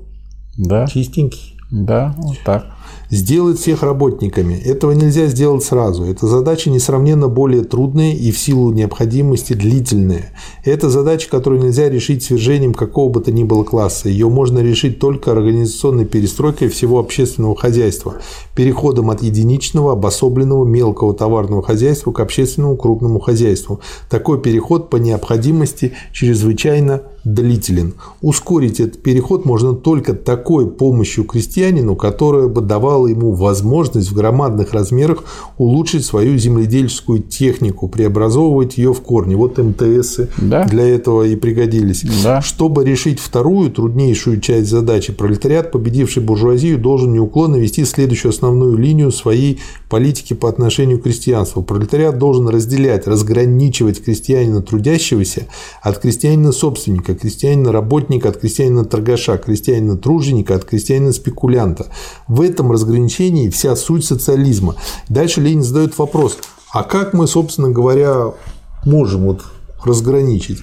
И говорит, а грань проходит, на самом деле, граница очень просто. Те, кто продавали по нашим расценкам, мы не спекулировали хлебом, те наши. Те, кто спекулировали, те торгаши. Ну и выяснилось, что бедняки и середняки сдавали, а кулаки да. в 28 году да. отказались хлеб сдавать да. и решили на этом поиграть. И тогда пришлось сказать, э, приступить уже к экспроприации да. кулачества.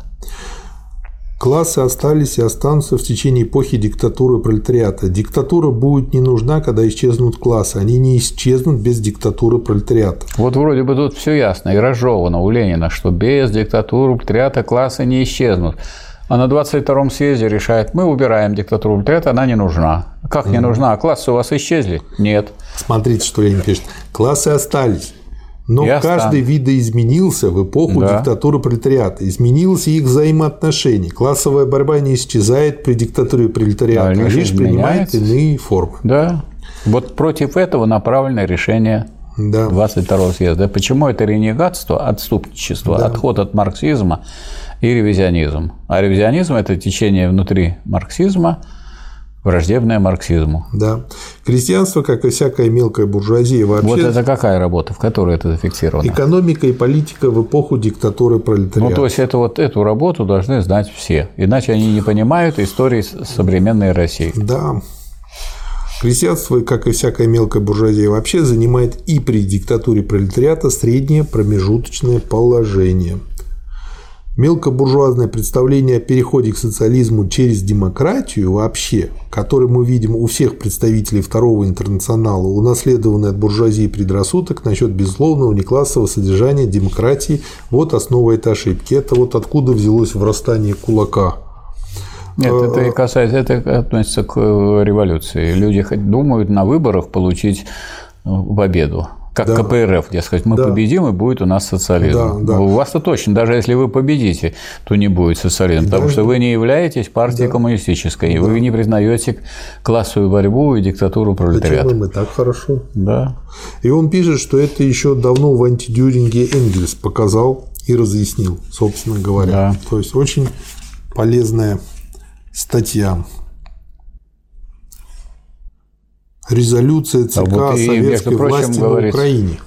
Об эпохе. А эпоха диктатуры пролетариата начинается с установления диктатуры пролетариата. Да. И дальше до полного. И до полного коммунизма, до полного уничтожения классов. Да.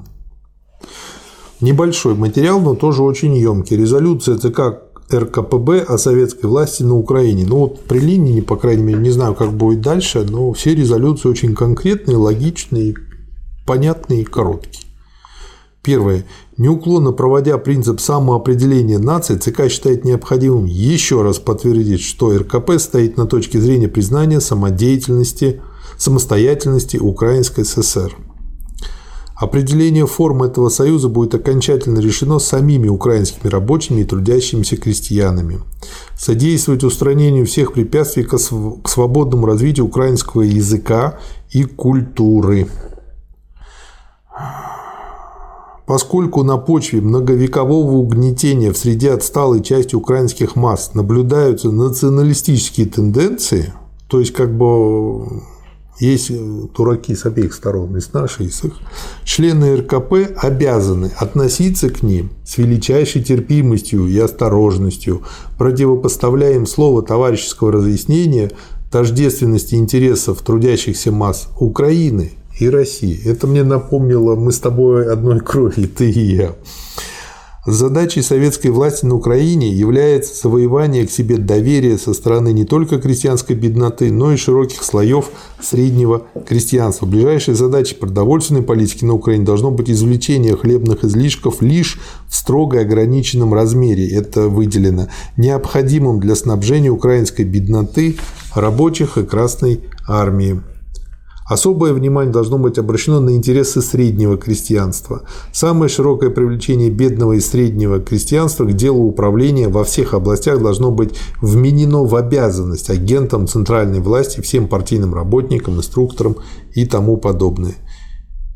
Ну и дальше про извлечение всего оружия и сосредоточение его в руках рабочей крестьянской Красной Армии. Задачей земельной политики на Украине должно являться первое – полная ликвидация восстанавливаемого Деникиным помещичьего землевладения. Второе – советские хозяйства строить только в строго необходимых размерах. И третье – в деле объединения крестьян в коммуны, артели и тому подобное строго проводить политику партии, которая не допускает в этом отношении никакого принуждения. Поэтому она потом и стала да. УССР. А сейчас как раз-таки... Поэтому сегодня была очередная передача, в которой говорили о том, что вот Ленин накосячил, там какой-то политолог украинский нынешний, значит, по этому поводу на канале «Звезда» или где-то разорялся. Ну, в общем, Просто смешно слушать. Я не только смешно, я хочу сказать, кто накосячил. Вот да. в вопросе э, разрушения социализма, разрушения Советского Союза. Скажите, пожалуйста, когда был уничтожен Советский Союз? Юридически.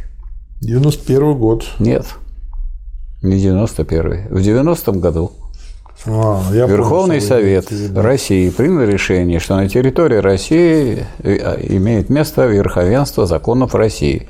То есть союзные законы верховенства не имеет. То есть Россия не подчиняется союзным законам. То есть Россия фактически вышла из СССР.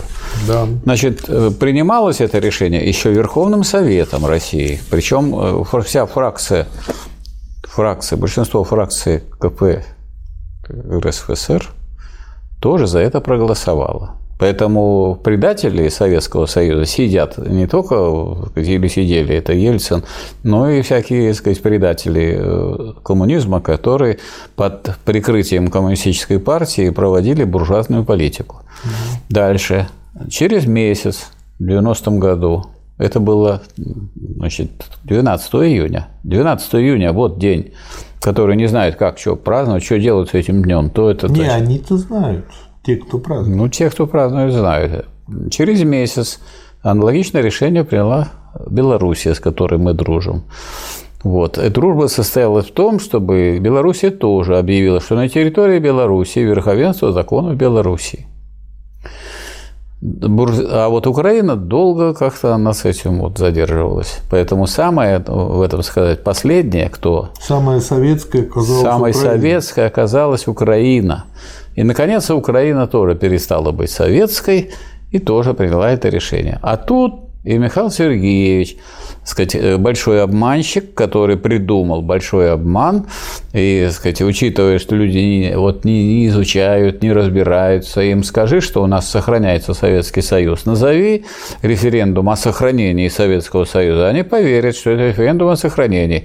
Но вот сейчас очень легко набрать в интернете, значит, бюллетень какой был мартовского референдума 91 года. Вы за сохранение Союза, обновленного Союза Советских Социалистических Республик, как Союза суверенных государств. Вот мы обязаны здесь разъяснить, что суверенные государства – Это государства независимы друг от друга. Значит, федерация, которую составлял Советский Союз, разрушается, и получается конфедерация. Конфедерация состоит в том, что каждый действует отдельно. И если все, допустим, республики проголосовали, а одна не желает, она не будет это выполнять. То есть никакого Советского Союза у нас не будет, но уже это, если уже Россия, Украина и Белоруссия вышли из Советского угу. Союза, как вы понимаете, ни Таджикистан, ни Киргизстан, ну, не смогут, никто да. не сможет его как-то сохранить. и вы, поэтому возлагать ответственность, скажем, на Казахстан или на Молдавию ни в коем случае нельзя. Главная ответственность, конечно, на Ельцине на Ельцине и, и тех, и кто вместе с ним, да. и Горбачев. А Горбачев, вот, они вроде бы как между собой воевали. Но в деле разрушения Советского Союза один как бревно, его бревно, такое кличка и была у Ельцина, он значит, как бревно действовал, он принял это решение организовал принятие этого решения. И в то же время еще и обмануть надо было. И вот до сих пор приезжают люди, в том числе из Белоруссии, представители коммунистических по названию организаций говорят, мы вот за, сказать, отмечаем э, мартовский референдум 91 года, где советский народ высказался против уничтожения Советского Союза. Но вы читать умеете? Написано русским языком. Вы за обновленный ну, союз советских социалистических республик как союз суверенных государств. Обманывать, как а что? Ну, а как вы обманываете? Ну, вы гимн-то слушали по радио раньше, как там пели? Союз нерушимый республик свободных, а не суверенных. Они свободно соединились в один союз, перестали быть суверенными. Суверенным стал могучий Советский Союз. Да. Э, в Москве для тех, кто забыл, вот есть такое напоминание. Значит, есть станция метро Курская. Угу. И ее отремонтировали. А раз отремонтировали, кое-что восстановили из того, что Там было. Там только бюст Сталина не поставили. Да, но наверху написано сквозь годы, так вот прямо по периметру. Сияло огромный. нам знамя свободы. Сквозь годы сияло нас, нам солнце свободы, Сон, да. и Ленин великий наш на путь, путь озарил.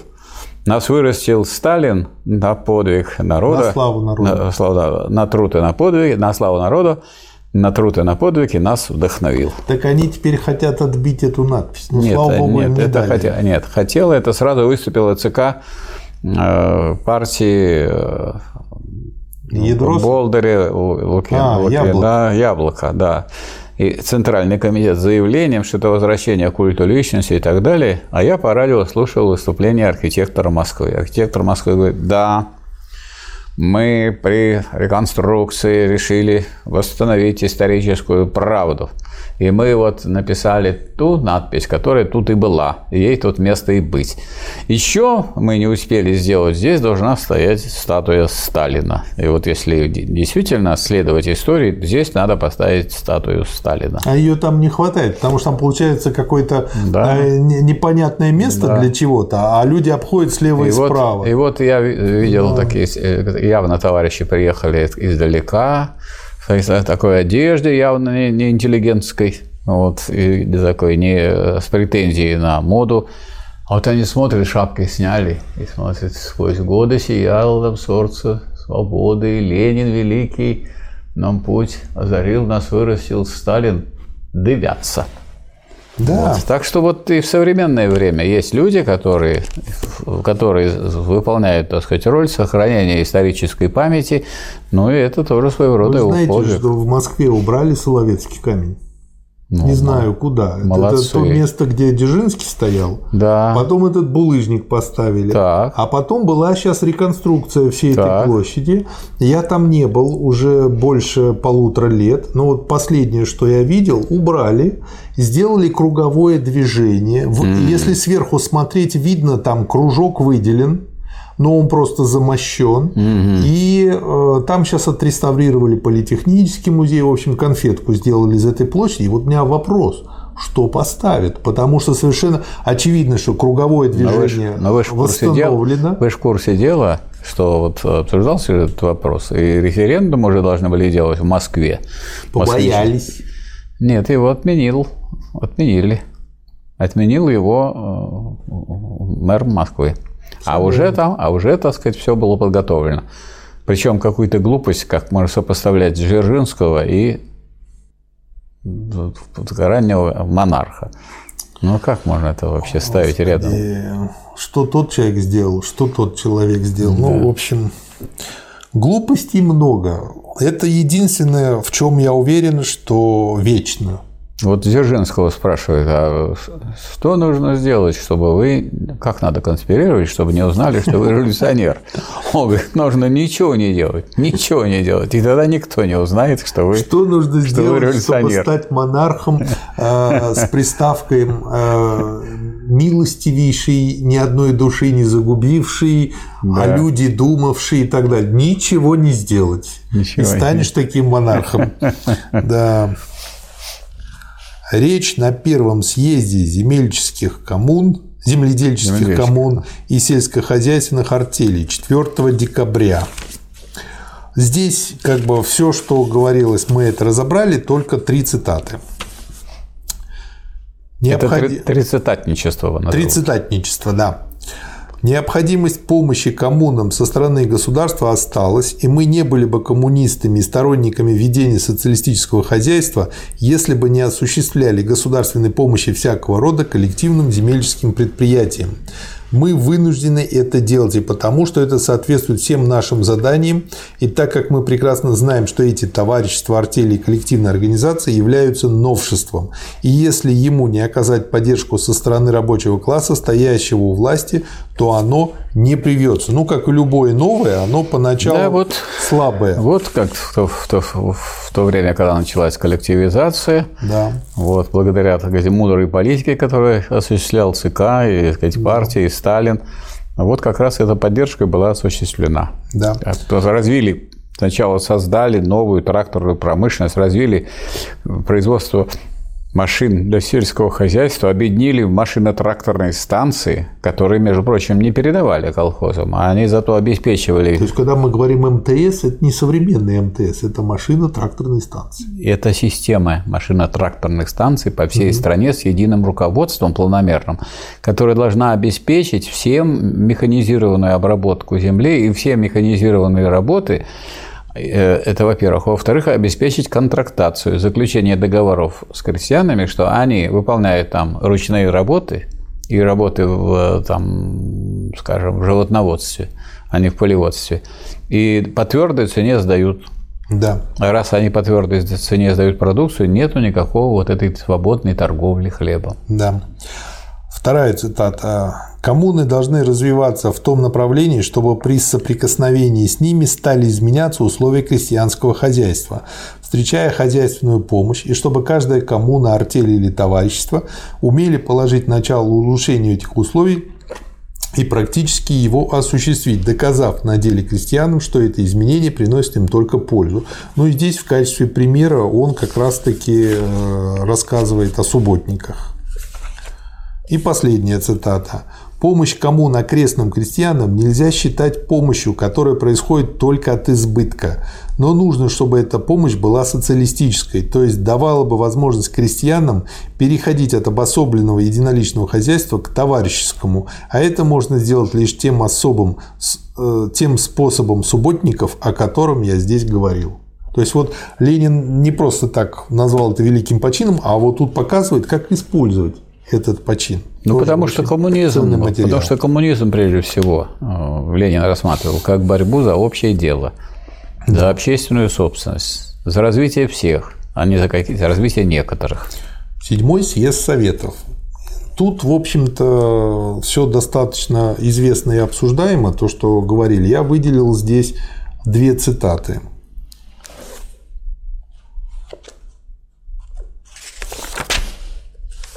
Как я понимаю, он как раз-таки против болтологов был направлен. Основная.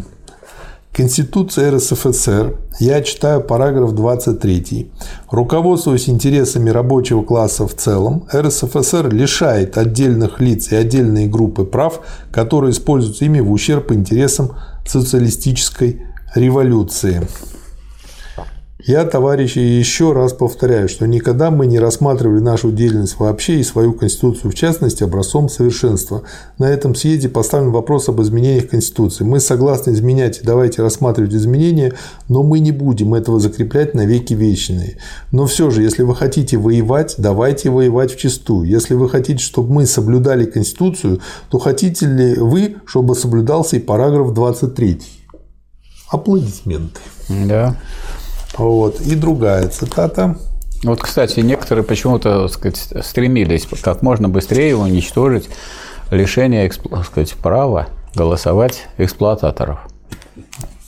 Так э, этот вопрос решается очень просто. Перестаньте эксплуатировать, да. и вы получили и избирательное сразу... право. Это не надо решать э, на э, съезде советов. Это не надо решать в Москве. Это Давайте решить может каждый. каннибалам голосовать. Это, это, решит, это решит каждый человек. Если он перестанет быть эксплуататором, он сразу получит избирательное право. Да. избирательное право дает каждому трудящему. Я думаю, для истории полезно было бы записать, что в советской там, России, в Советском Союзе эксплуататоры лишены избирательных прав. Да. А то, видите ли, скажут там за границей – в Англии или в Америке. Как это у них вот, э, эксплуататоры лишены, а мы, а мы и есть эксплуататоры. Так вы думаете о том, какое впечатление это произведет на правящий класс, или хотите э, посмотреть, какое это впечатление произведет на трудящихся других стран? Не захотят ли трудящихся других стран такой системы, когда эксплуататоры будут лишены прав избирательно? Да. А Мы пока до... получается, что выигрывает всегда на всех выборах представитель эксплуататоров. Да. Мы должны вводить в учреждение членами небольших коллегий, помощниками отдельных заведующих или в качестве комиссаров достаточное число практически опытных и, безусловно, преданных рабочих и крестьян. В этом гвоздь. Таким образом, вы будете создавать все больше и больше число рабочих и крестьян, которые учатся управлению и, пройдя все сроки обучения рядом со старыми специалистами, то есть, как я понял, он обучением называл работу под управлением опытных Конечно. специалистов. То есть, Это не, такое, вариант обучения, не такое да. обучение, что вы сидите там где-то, и вам тут лекции читают, а вы записываете, да.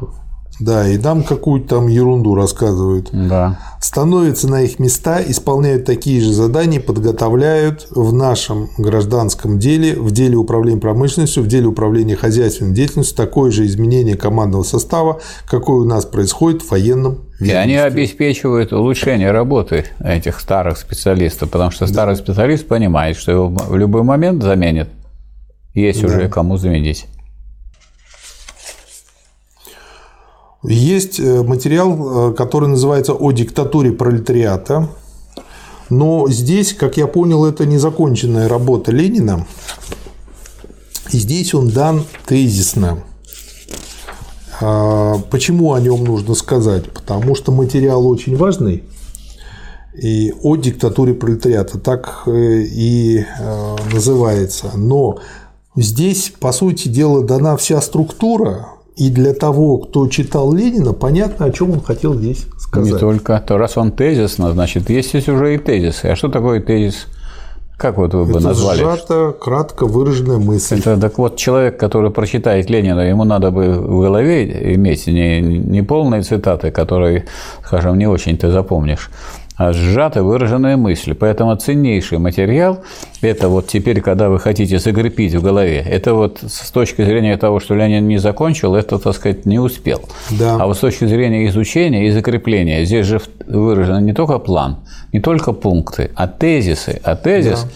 И это кратко выраженная мысль. Чем отличается она от э, абзаца в э, произведении? Э, тогда более полно излагают, и получают целый абзац. А зачем вам более полно? Вам же нужно знать самую суть, квинтэссенцию. Да. Вот это квинтэссенцию позиции по этим вопросам. Поэтому это ну, своего рода энциклопедия, вот политическая энциклопедия по вопросам строительства социализма. Вот что такое этот документ. Да. Это во-первых. Во-вторых, поскольку я вот работаю в университете, и мне приходится иметь дело с кандидатами, так сказать, с э, людьми, которые готовят докторские диссертации или кандидатские диссертации, то э, ну, на каком материале им показать, что вот как нужно писать диссертацию? Вот вы составили план, это хорошо, но вот этот план надо разбить на кусочки – каждом кусочке не меньше семи пунктов, потому что ну, два пункта на ваше начальное движение, два пункта на завершение, ну хоть три пункта-то вы оставьте на, раз, на развертывание. Поэтому у вас меньше семи, ну может быть больше сколько угодно, но меньше семи не может быть. Вот составили в этот план. И вот представьте себе, что у вас план есть, и можно по этому плану написать совершенно противоположные диссертации. Потому что все зависит от того, что вы по этому пункту при этом названии, что вы будете писать. Поэтому нужно следующим шагом сделать тезисы. А тезис не просто мысль, а кратко выраженная мысль. То есть, если задача к тексту э, написать обильно, подробно, сказать, исчерпывающе, то задача, которая ставится перед тезисом, наоборот, самым кратким образом выразить эту мысль. Вот вы по каждому пункту из семи, на который разделяется параграф, пишете тезис. И вот поэтому человек, прочитавший вот эти вот тезисы о диктатуре пролетариата, он теорию диктатуры пролетариата, если он читал и обдумывал, он ее усвоил. И ему, может быть, некоторым товарищам более серьезным, чем просто любящим, так сказать, ну, в такой яркой форме написанного, сказать, э, в живописной, как Ленин это излагает, а в серьезной такой строгой форме, когда нужно сказать, что вот чеканно вот этим положением нужно запомнить. Отступление от этих положений есть отступление от ленинизма. Это же вопрос о диктатуре пролетариата, о главном. Э, в ленинизме. Поэтому это самый ценный материал, который мы можем товарищам порекомендовать. И что нужно с ним делать? Нужно брать карандаш, и нужно раз пройти, два пройти, и постараться это усвоить. И одновременно научиться готовить книги. Вот по этому материалу видно, вот вы имеете подготовленную э, э, книгу, подготовленную к тому, чтобы теперь тезисы развернуть, в тексте получится готовый текст. А до этого надо вот эту всю структуру делать. Я думаю, что те, кто ходили в музей восковых фигур, наверное, удивлялись, как они похожи. А как думаете, что они из воска слеплены? Да они вот так бы все поплыли. Если бы там не было своего Основа. рода скелета, соответствующей основы, а потом уже все это вот сверху а, облеплено воском. Поэтому и здесь та же самая картина. То есть это вот совершенно необходимое э, для того, чтобы научиться писать серьезные работы. Да. Кандидатские, докторские, там, монографии, книги, что, что угодно. У вас может есть идея написать книгу не на эту тему, а на другую тему. Но вы примеры хотите взять у тех людей, которые много написали книг, или у тех, которые не умеют писать книги, или которые объясняют вам, как надо писать.